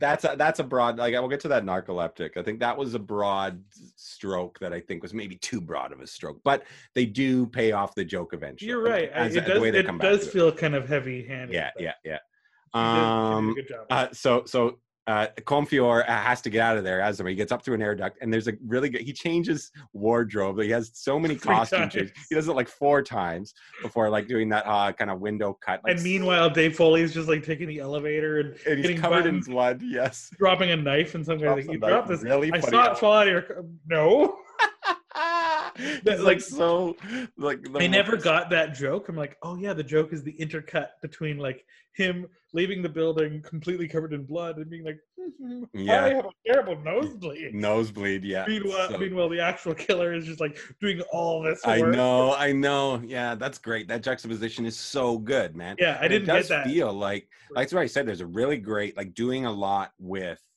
with with not a big budget. There's really great cinematography here where there's like an uh, uh like a a, a low down shot um uh where it's looking up to uh, a low angle shot where it's looking up to uh um Dave Foley kind of running out, and you see the kind of uh, zip line just over his head, kind of thing there. That felt like, like yeah, like that's quality, man. And the way they were cutting it all together, like you know that they were do, they were, you know, cutting corners and things like that. But it looked, it felt solid enough. Especially, you could tell it was low budget. I mean, but but for the for I, I think they were hitting above their weight for for some of the some of their things here, and I think they they did well. Yeah, I thought it was it it it very much felt like a Canadian movie. Like by the time they were running into the lobby, it's like so far it seems like the biggest amount of money that's spent on this movie is renting this lobby. Yes, yeah, know? yeah, yeah. But and here's the thing that bugs me about the wrong guy is that it's it's it's clearly a Canadian production. It's Mhm. Canadian and I think UK uh, from my IMDbing today. Mhm. Uh, it was like a co-production between those, but like, um, later, like it, it could take place anywhere. It's a very shit Right. like big city, small town thing. Mhm. It's very, it very hits the same notes as like Letterkenny and, and Schitt's Creek and all these things, all these kind of Canadian like corner gassy things Sure. and it so it it almost has that kind of Canadian stink on it. But it throughout the movie, it keeps saying like, "Oh, that guy has been following me since Cleveland," and like, "I'm the most wanted man in Uh, America." yeah, yeah. and it's like, what? Like, it's clearly all these Toronto actors. You got the fucking Barenaked Ladies singing in an alleyway. yeah, yeah, You can't say it's American. Yeah. Yeah, like- I guess like, the, the Cleveland, like, why, why? I guess they needed a name, right? I guess I wish they would have picked like a, a, a, a, Well, you could just say like since since since day one. You didn't even have to say the name of a city. Just like ah, ever since yeah. since I guess she says it at the end there when they want to pick a place, and she doesn't want to live out in the. They could, have said the city. They could have said capital city. Yeah, they could have then, said. and then it, the whole like it, the third act takes place in a mini golf course on the fucking Statue of Liberty, and then there's like the the the, the five president heads, Yes. and then the, the sniper on the end. Yes. like, why is this so heavy-handedly American Uh, with all these Canadian actors and Okay. Canadian writers Yeah. and Canadian production crew? Interesting. Interesting. I hadn't really thought about that. It's like fucking Maniac Mansion. Yeah. uh, interesting. Okay, so yeah. Well, we'll we'll we'll get down to that. So yeah, really funny. Uh, so we see the security cam. Oh, there's a nice. I like uh, that. Uh, both the, the killer and Nelson run into each other quickly, so they both know each other. Like you again. Like uh, that. That's a nice touch. Um, Nelson, I love Nelson throwing the knife off a bridge and it lands on a police boat. Like that's so That's- funny, man. Yeah, there's And he tries to hide on the bridge, and like everything's going wrong for him. It's like it's it's it's it's so perfect. Like every single thing that he tries to do Yes. to yes, get out of Yeah. trouble, like just like it's a hilarious So- dumb luck. and and so the, here's a security cam. We see the security cam. It's the first reveal of uh, David Anthony Higgins as the police chief, who again I think is awesome in this film. From Uh, Ellen. yeah, he was on Ellen. That's what like I guess his only other claim to fame. Uh, There's another guy who was on, or like at least had a connection to uh, Ellen, I think, on here, or maybe to, to another show that was around that time, who we see later. Very 1997. Big time. 96, 97. big time. Uh, but this is the first time the running gag of Nelson as a woman is introduced. He's like, "Is this?" And then the woman found the body. No, that's a man. Um, but here's where like they establish the best, the the best gimmick for of of this show of this movie that that I can tell the the plot of this movie to people and it will get them interested and it will make them laugh out loud. Is we learn here they aren't looking for him at all.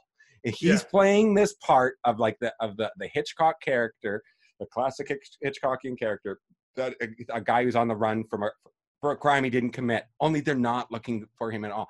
That's See, such a good pitch, man. It it it really is, and that is the crux of what makes this whole movie so so funny. Yes. But the first time I ever saw this movie, that whole fundamental element totally took the stakes out of it for me, Hmm. and I just like wasn't invested in uh, the wrong guy. Like going through the whole thing, I'm just like, but they're not after you, you idiot. It was like, I, I, I, it was, he is an idiot. but like, yeah, but like, I didn't get the Okay. joke, I guess. Yes. And it, so it wasn't until like later on, like my third time watching it, I was like, oh, that's absolutely necessary. Like Mhm. that's the whole joke. hmm You just you just have to go along Yeah. for the ride. Being like, Yeah. you just have to know like he's an idiot. Yes. And he truly like, is. the only problem is they didn't really like make him maybe likable enough. Like it was a little bit of a save the cat kind of thing. Was like, Yes. Yes. maybe that's the other element. That I know. I-. Yeah. Um, yeah, yeah. So I get it. He's I get. still It. He's definitely trying to get away with murder. He's such a dink. He's such a dink. Um, so he's running away. He's running away when he sees the when he first sees a cop who is again, as you mentioned, the aforementioned Barenaked Ladies. I think it's Steven Page at this point. He does a perfect flip into the uh, like just that throwaway. There's so many good throwaway jokes, but he does a perfect flip into a dumpster, and you know that was a a stunt man that they used. That that is such a great visual gag it was like UHF. yeah yeah really funny um uh, and yeah good joke where he's stuck in there but he gets out and he has to make a call to his wife and he leaves a message and i here's another uh, fart part from this film fart from this film um I mean, you're not wrong. um Wow. uh so uh, as well as uh, I will quote from this this this uh, conversation or the message he leaves to his his wife Please, this time please. when he's talking about like how he's got to live a life on the run now and he can't call her and I'll live my life and uh, frightened uh, at at any little any little noise in the night. What's that? I'll say. Oh, just an alley cat toying with a tin. How like that mangy Tom am I? Forever search, cutting off, and then he gets cut I, off. that's right.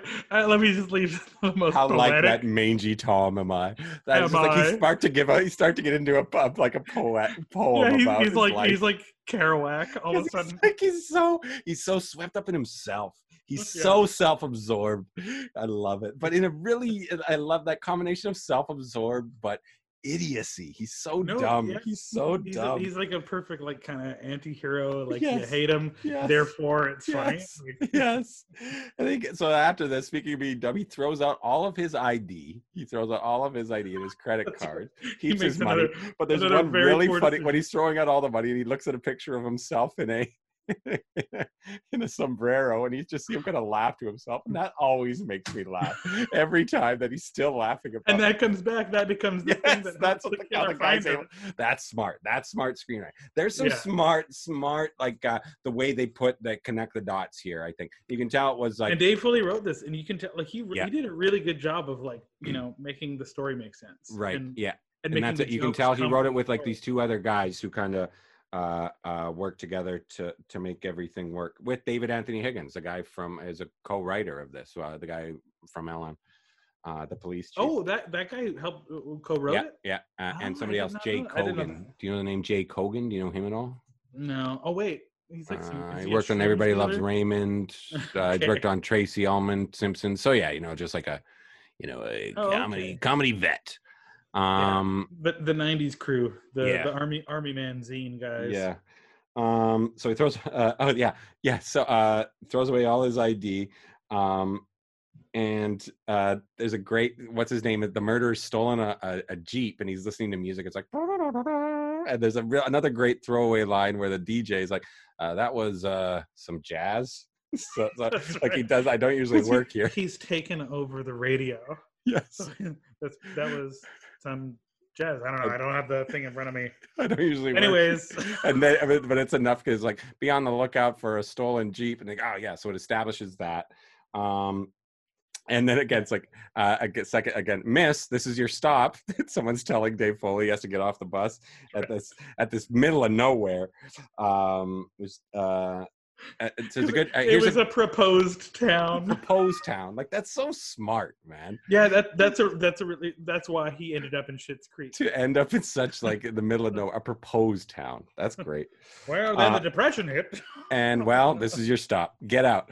Um, uh, so the police chief is at a strip club at this one. This is a good. I like this running gag of him just wasting money and not really wanting to do any work. He's at, there's Yeah, no reason for them to go to this strip club, and it's like ah, well, they were just a hunch that they might know him. Anyways, let's get a couple seats up at the front. I love how far they take that joke, Yes, but he's yes. he still manages to do an okay job. yes, I know. policing I know. somehow? It's That's like- nice. I like. I know. yeah. I know. Um, He has a Uh, good hunch. He has good hunches. Yeah, so Nelson is stuck in the woods, and we established that he's hungry. This is really funny. He's, he's, he eats some uh, berries, and then you see it. There's really great visual gag. You, get- again, a nice right. little bit of sound where he steps out of he steps out of frame, and you can hear a sight like uprooting of something, and he's got a massive toadstool and. He just takes a big bite out of, and then That's right. Mash cut to him vomiting profusely behind a tree. That's hilarious. That's hilarious. So we've established that he's hungry. That's right. And then he gets sick again. Yes, because that's I'm going to get to that because it, 'cause it cuts quickly to the boardroom, and no one notices that even that he's gone. They don't even care that he's gone. Like, like And they just- saw him running out screaming. Yes. And they don't remember it. They clearly like, huh, Yeah, yeah. This is the day after a murder has occurred. I think that's hilarious. Um, and really, because here we see the one one uh, Kids in the Hall uh, alum, Kevin McDonald, is at the hotel. There's a really funny hotel scene here. Uh, was oh, a single room place where he keeps using that. Trying to use this voice. What? yes. And then he, he ends up just a single room, please. Like a really great scene with the two of them, like awesome. Uh, and but then again on the way, oh, thank you very much. Um, uh, I don't know if you noticed this one joke is a throwaway joke. Again, another throwaway joke. When he notices in the newspaper, Kevin McDonald notices, be on the lookout, murder on the loose in a jeep. The headline uh, or the name of the um, uh, newspaper is Banner Graphic. So, so they didn't even change anything. That's so funny.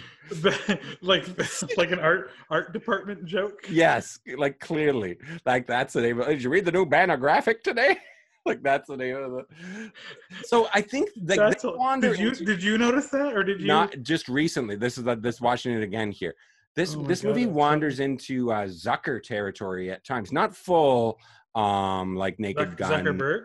No, like Naked Gun or like Airplane style. Oh yeah, yeah, yeah. Uh, comedy, but gets close. It gets close, and that's a that's a, a, a yeah, because it's still telling a kind of a believable story, but like it, it- like you Yes, know, yes, like yes. the narcolepsy and the glued, Yeah. fa- like it's just you know. yeah um so uh again uh, so he uses so here's we get two great voices with uh, uh Kevin oh single room plays like of uh, like his room there Dave. Yeah, but then yeah. his voice when the co- all the cops have figured out that he's there and he's he's leaving the room with a towel on his head and he's got a totally completely different voice. I was like, oh, I was just I was just in the shower.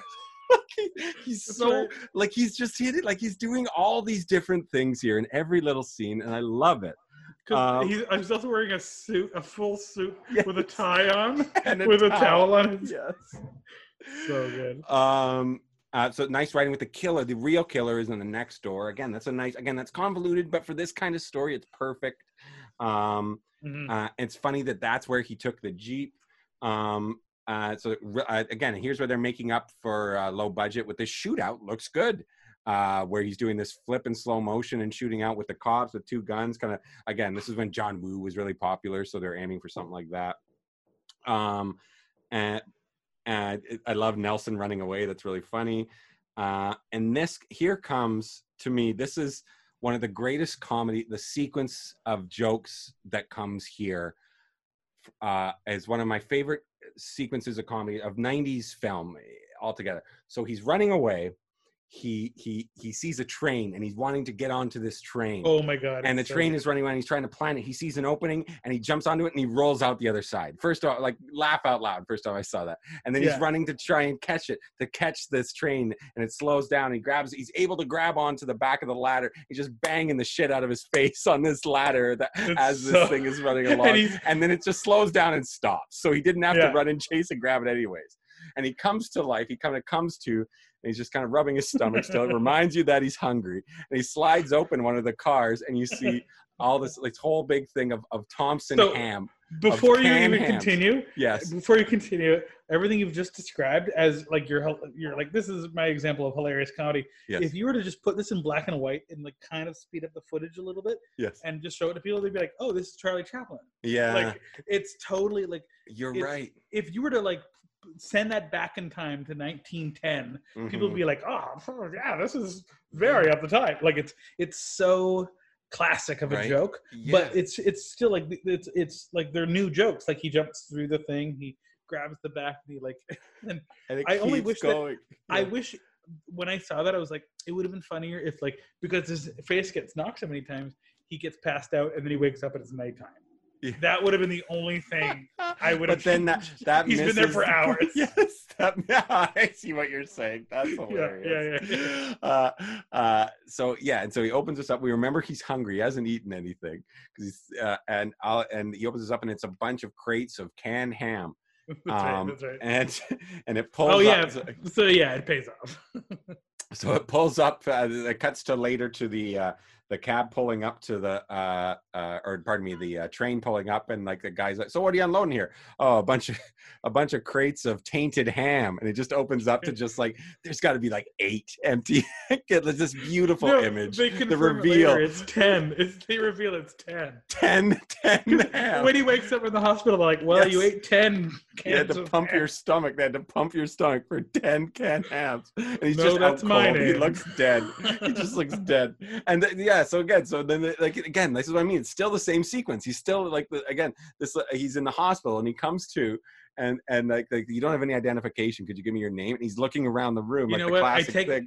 I take back that thing where he wakes up at nighttime. Yes. That is a way funnier outcome. yes, yes, yes. It's like because Yes. the like because maybe in the first script it was that he just like got hit in the head and he woke up in the in the hospital and that was it. And it's like yeah, that's a little funny, but what's funnier is the tainted hams because then it sets ham, up a, a, a, joke for later. Was like we can't afford to fix the fridge. We got to eat canned food. and then it's canned ham. He's like, it's canned oh, this cracker is and filling. he's so hungry, he's starving at that moment, but he just eats a cracker because Oh all they have is canned ham. Such a great payoff. But Yeah, anyway, so he's in the hospital. Really good A, A, ABC. He's still in the hospital. I mean, to me, this is still like the same running uh, string here of jokes where he's like, he comes to in the hospital and he doesn't have any ID. So he has to come up with a name. Like it's a classic name. He's looking around. He's like, my name is, and he sees on one of the equipment. He's like, my name is Jones. And he's still looking around. And the funniest thing, too, before he comes up with this name, is you see Simpson and, and like Mike or something next to this Oh, other thing. I But he never comes up-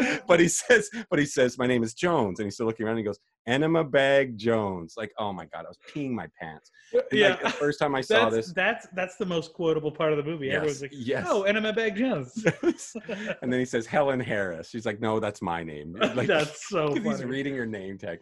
and Uh, that is, that is the most like like you could tell that joke to like a two year old. They're like, So like yeah, that is whole, her name. That whole sequence, right? All there, even up to like I will even include when he's trying to get out of the hospital and like because remember he's like trying to sneak around still and he has to get all the he has to find clothes and he makes all the noise with all the all the uh right. great scene with all the um Coat hangers. hangers. Yeah, Yeah. so funny.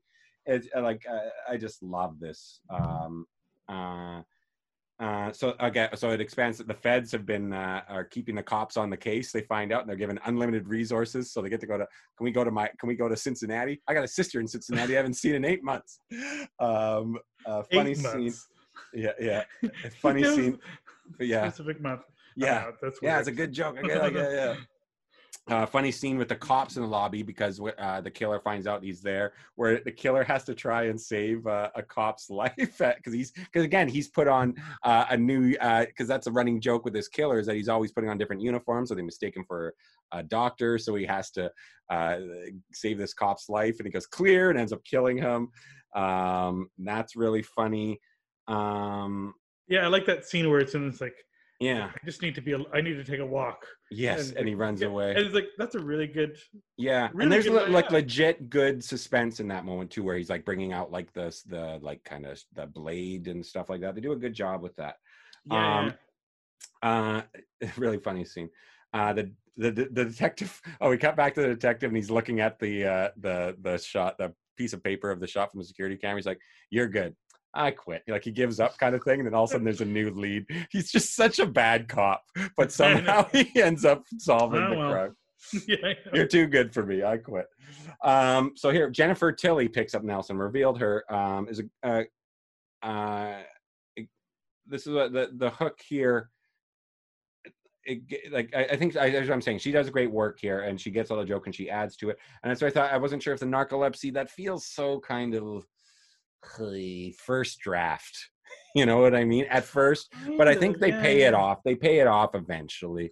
I feel like almost like the movie kind of needed an angle like that because at that Yeah. point it, it was already taken such like uh, diet approaches. Oh, I mean, just kind of like normal, like straightforward storytelling elements up to that point where it's Yeah. like it's out there and the canned hams and stuff, but like it's still like in the realm of possibility. Like yeah, this is your stop. Like yeah. that, so that I was think kind I of like, think yeah. At the time, it was kind of like, mm. but but I think I think like the way they use it, like they, they use it as a, a, a good kind of exclamation point for a joint or joke or, or like Yeah. they, yeah. it's the first most absurd part. Mm-hmm. and I, at least they let like a really absurd thing happen like that far into the Yeah. established movie. But Yeah. you're right; it, it is a little bit jarring, but it's like Mhm. it's funny. It Yeah. pays off. Yeah. Um. Uh, th- uh, like uh, so when they he goes into their house and uh, she she tells I like this line like we can't afford any ice. This breaks it down. They they can't afford ice. That's how broke they are. Yeah, I love Uh, that was such good exposition. Like so yeah. immediately, like the, the first nonchalant thing he says. So, uh, like, Yes. Yes, and it breaks tears her apart. That's great, man. And she gets that. She gets the rhythms of these scenes and stuff. That's so that is kids in the hall comedy. Like I still think, even though this isn't a kids Jennifer in the hall, like really good. Yeah, She's a, yeah. such a good actor. yeah. Um, but but they have a unique flavor, man. Like Dave Foley, even this is even though this isn't kids in the hall, this is a unique flavor of comedy, and she and she knows how to cook with it. You know what I mean? Yeah, I wonder if she like you know is like a pretty big like a fan of their work or yeah, like, kind of- maybe. yeah. yeah because yeah she doesn't seem like she she didn't she didn't get much she did comedic stuff ish but it was like hmm almost like Yeah. she was in that sort of horror genre kind of Mhm. world. Right, right, right. Um, so yeah, so she convinces him to stay and uh, live on like a room and board. Uh, and there's where we meet Joe Flaherty, her father, who's I love That's this, right. who's a country banker who's fighting like the dirty farmers. Like that's such a nice twist. that is like, so We're gonna tear down that bank and put up a nice crop of corn. that is the funniest just like take Yes. that the news in 1922 yes, yes. so funny, man. Like that's so good. And both Joe Flaherty's great, and the guy who plays the evil farmer are perfect. Um, and he runs a newspaper like Yes. the bias newspaper yes. Um, uh, so, bu- bu- bu- oh yeah. Uh, they have this is where they have the canned ham for dinner, and it, it cuts. The, the, the detective gets uh, four tickets to to Moby the musical, and he asks for a blonde Asian. like he's getting very specific for the escorts. Yeah, yeah. Um, uh, Farmer Brown shows up and threatens the bank. Um, oh yeah, I love this part. Like that guy's talking about because because so the farmer uh, has put like he runs the the newspaper in town. It cuts back to the the actor who worked at the gas station. Excuse me, who saw him uh, pour pour pour his head under a water machine. That's right. Yeah, me and Jen were watching the movie, being like, I recognize this guy Yeah. from everything. yeah, he's Canadian he- too. Yeah, Yeah, Canadian he character actor. Canadian. yeah, even great if you luck were, even if you were American, you you look at that and be like, like, I think that guy's Canadian. for Like, sure, for sure. But yeah, he's must be like he's very he's got this very Yeah. Schitt's Creeky look. Yeah. He has uh, like he shows up in three three separate scenes, right? And this is the last one you see, and it's mm-hmm. good because they're establishing that he's in the newspaper. Solid Like- gold pumps. There's announcing there's a million dollar reward if you can find if you can catch this. If It you was- can catch the killer. Almost He's like, a joke, like what would a lazy writer do? Like, well, they run a gas station.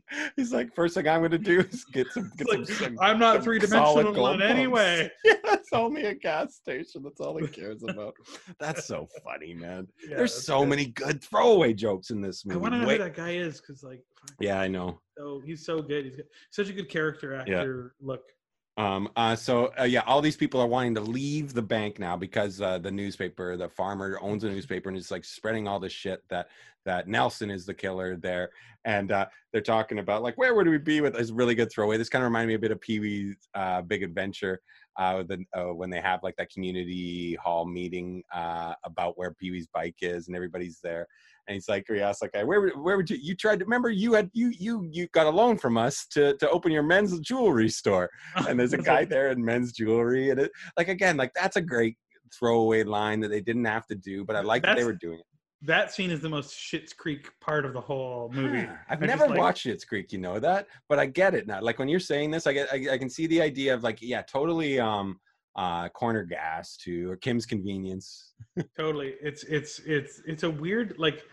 I'm only realizing that like that is the Canadian scratch that's always being itched Yeah. is like that sort of like what if it's in a small town but like Interesting. I, I, I don't I, I never I never dislike it. It always Yeah. kind of works. That's the one thing. It, like I think like um Brent Butt had he did a podcast. I, I'm I'm going on a big tangent, but he was like saying that like Canadians are always the first to shit on things that are Canadian right. because it's like if it has that stank of Canadiana on it, Yeah. um, or it's just and and it is true. Like you'd be like, oh, a CTV sitcom. Ugh. But like Schitt's Creek was like one of the first sitcoms in a while where like, well, I like Catherine O'Hara and I like fucking if she's on board, then sure Yeah. I'll give it a chance, kind of thing. And uh, but like if you look at anything that's been like kind of like successful and actually kind of good and Mhm. Canadian, it's like Trailer Park Boys and all these things Yeah. that are like just like small town Canadian hick.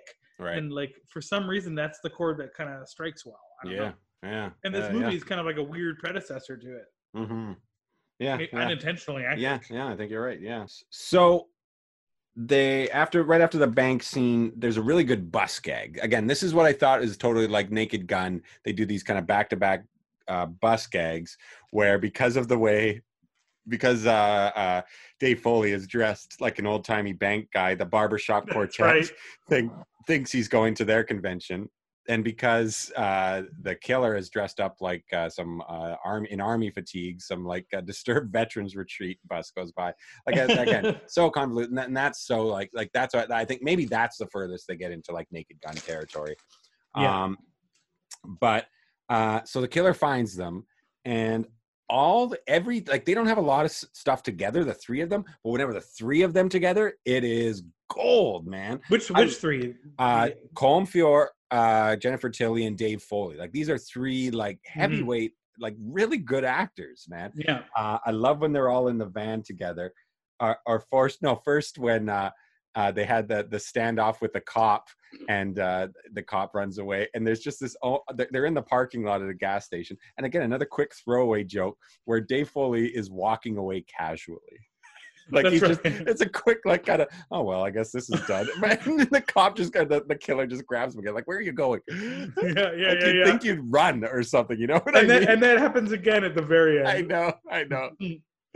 um, so so yeah, but but when the three of them are together, uh, it's hilarious. When I think he's a super cop, like the, the way That's like funny. it's like it's really funny. Um, I love that the manicurist helps the detectives to follow them. It's like, see, and you thought getting a manicurist was a was a bad That's idea. right. I love how Uh, like that's that's a good like uh, like his want his desire to like spend just spend frivolous money. Yes. Like it's clear that like he like ah, I'll never catch you. I just want to live my best life, yes. right? Yes. But in doing that, he Finds the murderer. like that's such such good writing. Like yeah, that really that funny. horrible decision leads Yes. to Yes. the finding him. Yeah. Um oh, yeah. So after like uh he knocks him out. This is a really funny part where he's like carrying Nelson. He's like and he because he, thinks he's knocked him out and he's carrying him, but Dave Foley is completely conscious. He's like, You're awake? I have been for a while now. I've been carrying you. I thought you wanted to. How funny to me. That's so Um, good.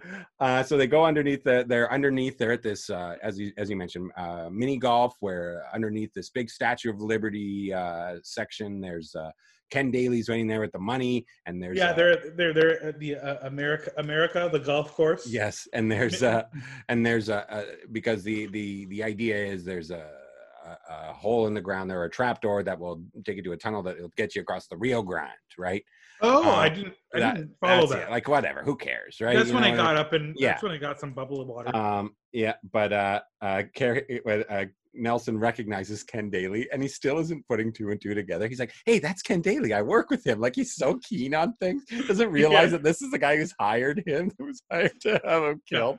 Still so funny, still clueless. Um, but when he puts it all together, it's so great too. And, and Jennifer Tilly's like, Nelson, you solved the mystery. It's like, yeah, I guess you're right. What do you say we get out of here? Again, he's like, he's forgotten about things again. He's just so stupid. So anyway, Daly's head is stuck between the ladders when he gets killed.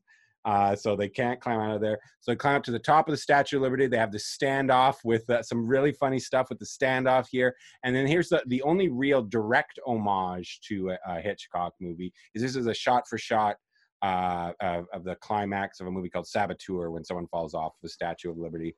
Only in this case, it just it's just the head, and he's like, "I landed on my keys." yeah, Um, I, and I think I thought that line was just so weak for that whole I thing. do too. just It like, didn't fit. It didn't like- fit. No, I was like, I, I wanted him to be like, uh, to like, like get the stretcher. Like that's okay. I'm, I'm okay. Like Yes, just yeah, something, like something, something like that would have been better. But like, yeah, yeah, that was, was a, like- that felt a little more. Uh, I was B- like- B rate. When a lot, they've been Yeah, hitting all these home runs. What's this? What's this uh, kind of bush league? Yeah, it was a comedy button after the climax. Yeah, like that's agree. insane. I agree. What, what a weird drop. a rare, a, a rare miss among some other. Uh, among some, I will say, uh, miss, uh, if, if you will.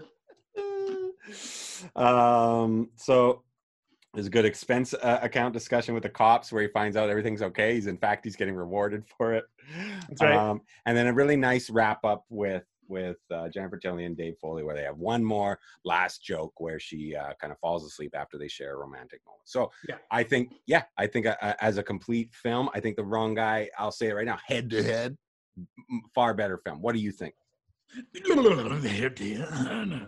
Um, yeah, I thought like honestly, I would say like the wrong guy is a better structured story. Yeah.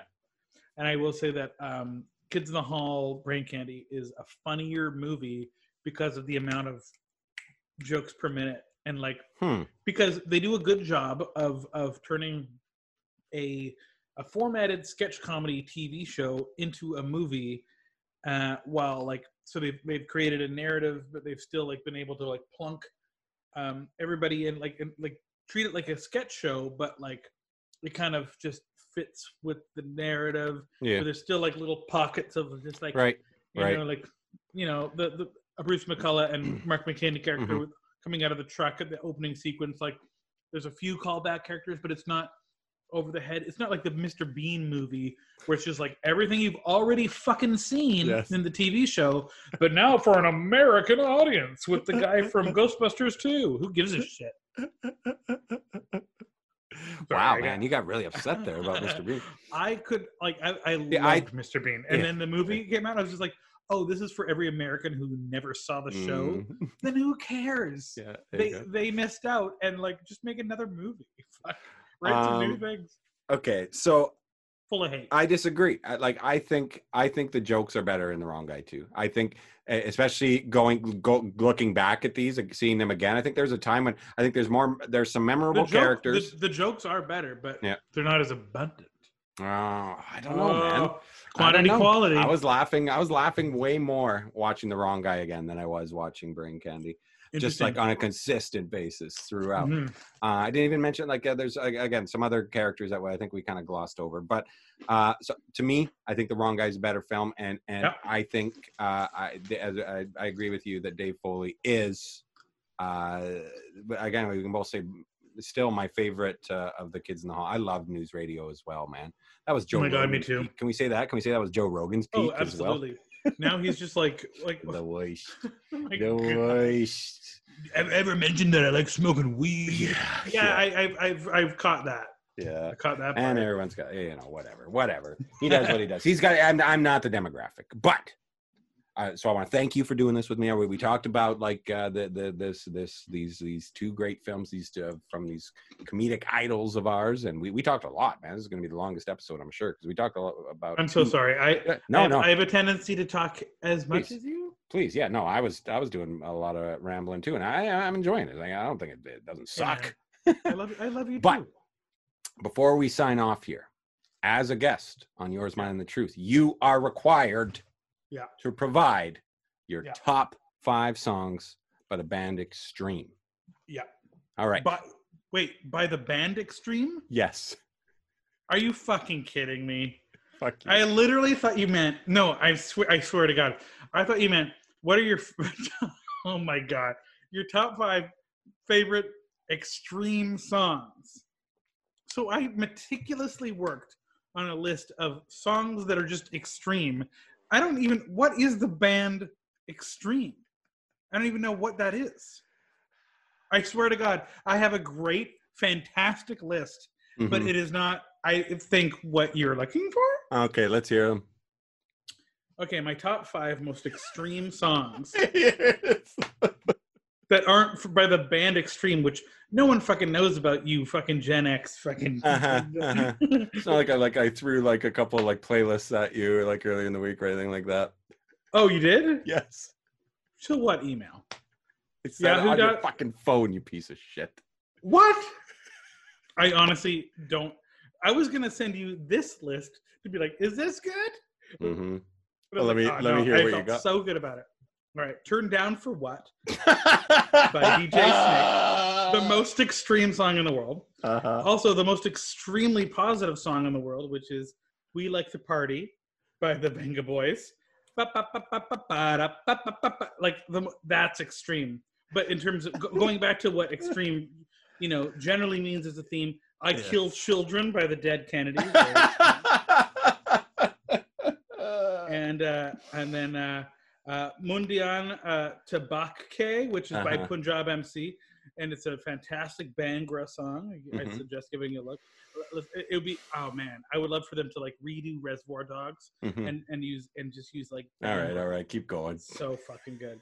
And then um you're and then it's a tie. It, it's a tie between two Weird Al songs, which is "I Remember Larry" versus "Good Old Days," which are Alright. both like he's a very PG-13 writer for the most part, Mhm. Weird Al, but Mhm. these songs are very much about a psychopathic murderer. Yeah.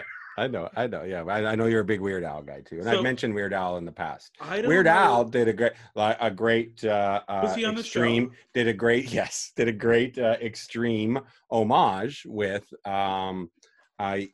Uh, you don't love me anymore. That that video is a Mm. shot for shot recreation of More Than Words by Extreme. You oh. know Oh, the song More Than Words. I just sent you a playlist. I just sent you the playlist um, for the guest selection. on my uh, onto my to my textings. your goddamn phone from Spotify. All right. I mean, like that was cute. That was funny. Those are extreme songs. You're right. extreme adjective. I honestly had But no idea. listen to me right now. Listen to me right now. You are gonna give me. You're gonna listen to that with your wife. Listen to Jenna, and then you guys can put this list together. All right. I gave you a playlist. Wait, which one? Which one? Jen I just my wife? sent you. I sent you a playlist. You're gonna you're gonna give me a top five. Okay. okay, I will. by by uh you know maybe sometime tomorrow okay because i'm going to send this thing out if, you can get it to me tomorrow just give me if, like do you if you're not too busy during the day you can get just put it together i can i think there's like i don't know 16 songs. Is this here. like is this like the what's the best bird of the decade? no Is No. this no you're just going to listen you're a guest on yours mine and the truth this was Okay, a well, band it's, it's a I this- thought I this- did an amazing job at my extreme. i know songs. those were very extreme you're I, I- right I, and you know? I will send you the Spotify list that I the, the i'll playlist share that, I as well. made. i'll share it I listened to it. i'll for- share it i'll share it but you're not getting off the hook here man okay i don't think i don't think it's something we take very seriously You're very extreme about extreme. That's right. Um, thanks, buddy. Thank you. You're the best. You're the best. Uh, we will do something again because it's the thing that I'm talking about how uh, some uh, people are having ideas of bouncing back with something from their youth that they want to re-examine that maybe I haven't seen. So if you have ideas for that, I think you had mentioned. What did you mention at the beginning? Squawk Box There from we. YTV. Maybe, Um, maybe that's what we'll do, my friend. maybe that's the route we go. do so, it. so again, yeah, Adam. Anything you want to plug?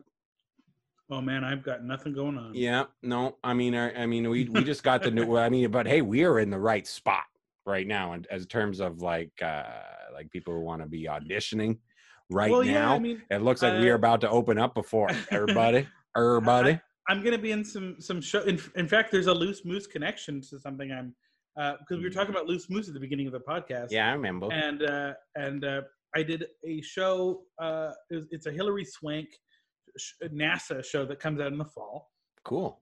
and I got a, re- a recurring role in it, which is like kind of like sweet. Uh, I have like out of four episodes, I have three lines. Uh, it's and, but it's great, and like everyone I worked on the show with was awesome. But this this lady who is like I think she's supposed to be the head of the India Space Agency on the show Mhm. um uh viv i want to say her name is like i only knew her from the show I, and, and apparently she's been she does a lot of theater she's like super famous everyone's gonna google it and be like oh i know who you're talking about okay. she's in tons of stuff i think she does voices for like my little pony but she went to she was part of loose moose with bruce mcculloch at the very Hmm. beginning of like kids in the hall and I was just like, oh, sweet. Nice. So uh, a little bow on things here. I like that. yeah, there you go. Uh, and she went on a date with Bruce McCulloch and said she uh, never, she, she, yeah, he had beans on the stove uh, in the can, and she was like, it, it's like some straight up like hobo shit. Anyways, wow. so that's a show called Away that'll be in uh, out in the fall. Cool, man. We'll keep an eye out for that.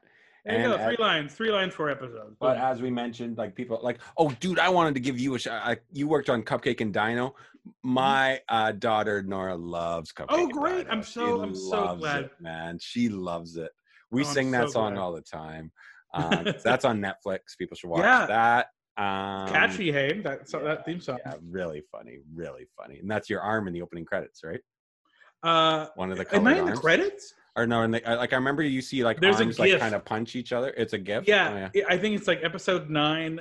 Like, there's a part where like Cupcake and Dino go like, "Let's do it," and they're I like, think I thought it was in up opening credits, but I could be Uh, wrong. I could be wrong. "It's it's in a trailer for Yeah. sure." yeah, cool. But yeah, it's just me and another and like an animator that's so jumping fun. arm. That's so and it was like the, the, the show creators like, "You've got the most Dino arm, and you've got the most Cupcake arm. that's Let's do this." That's awesome. That's so cool, man.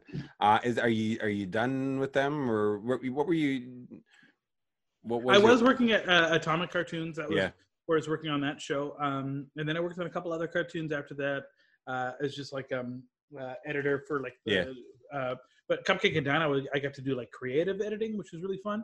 Um, Cool. and then the other stuff was like assembly editing for a couple uh, Disney shows and for a Curious George movie, which will be coming out soon. Ooh, But then, yeah, so but right now I'm just having a nice little quarantine chill. yeah, that's good. For And, you, uh, I'm happy yeah. to hear it. yeah, man. All right. Well, well, we miss you. We hope that we get to see you again soon. For in real life, it's nice to see your face here today. Hey, man, this is real life too.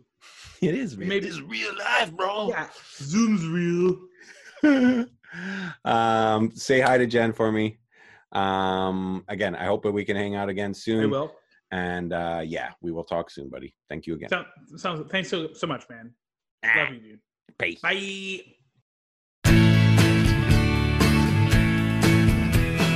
Happiness and sunbeams and cute little puppy dogs. These are the things that I've seen with my heart. Life is a happy game if you don't forget to smile. But every now and then, your face, it harbors a frown. Sadness is a barnacle clinging to your bright boat. You won't let it sink your spirits if you'll only learn to float. We are all sea captains sailing on life's rough seas. Come on, you Magellans, come with me. I've got pie,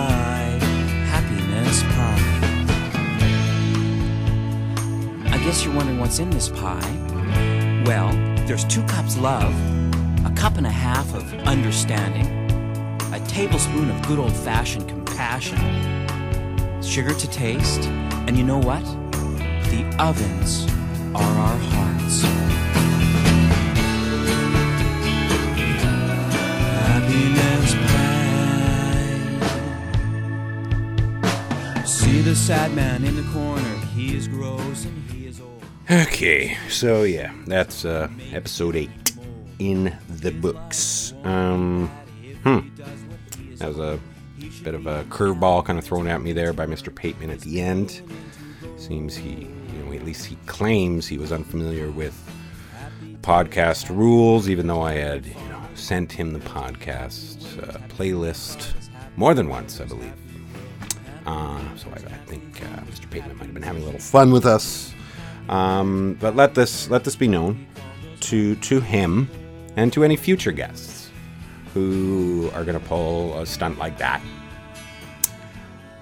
You will not be welcome back on this show. You want to talk about your fun little show box or crack box or cracker jack, whatever show this was that, that you liked as well, that was kind of around the same time. Well, I'll tell you what, pal, doesn't happen until I get, you know, apology, number one. And, and, and, God damn it, Adam Pateman. A top five songs by the band from Boston, Massachusetts. Extreme. In order from your fifth favorite to your first favorite. Okay? That's for you, Adam, and for any other future guests. Okay? I'm not. I am not messing around. Okay? All right, so next week uh, we are going to continue with the f- on the film tip, and uh, I'm going to bring back uh, another friend from high school that I haven't seen in a long time. I haven't even talked to for a long time. A friend, uh, Colin Lau, uh, great artist, really really funny guy, uh, and someone I haven't talked to in a while. So just, I mean, we've we've spoken via text, but we haven't had an actual conversation. And we are going to talk about a film that we adored. I had mentioned it a few weeks back. Uh, it's a uh, black exploitation film from the 70s, but we discovered it when I was in, I guess, 12th grade, and when Colin was in 10th grade. That's when we kind of hit it off. Uh, it's a film called Black Belt Jones. Uh, it it meant a lot to us, and we are going to look at it a couple couple of dorky dudes, and we are going to try to look at it uh, with appreciation, and and because I, I really do think it's one of the best of that genre. Uh, I understand the timing might feel a little weird. Colin mentioned it, but I think we are going to go into this with honoring these artists because, including one of the one of the the stars of this show is a guy named Jim Kelly who was like a, a legend for a while. So I really want to see uh, what happened with his career and what went on there, among other things. And and I'm excited uh, if you guys can find it. It's called Black Belt Jones. Uh, it's from sometime in the 70s. I don't have the exact uh, release date in front of me, but oh man, it is a fun one. Uh, so I'm looking forward to watching that again and to talking about it with uh, somebody else who I knew uh, uh, we both grew up with a huge appreciation for it. And it's a guy who actually owns the soundtrack on vinyl for this uh, for this uh, really obscure film. So I'm excited for that, and I hope you guys show up for that. You can find me on Twitter at WCTSS. Uh, yeah, I'll uh, try to keep you guys up to date with what's going on with the show as well as anything else. So just be nice to say hi. Uh, uh, keep following us on the Pwam Network. Uh, you follow us on iTunes. Give us a five star review if that's where you follow us, or or uh, you know on SoundCloud, wherever it is you find your podcasts. I hope everyone once again is staying safe and enjoying uh, the time with uh, the people that they get to spend their time with. once again, this has been another episode of Yours, Mine, and the Truth. I'm Travis Woloshin. We'll see you next week. Bye.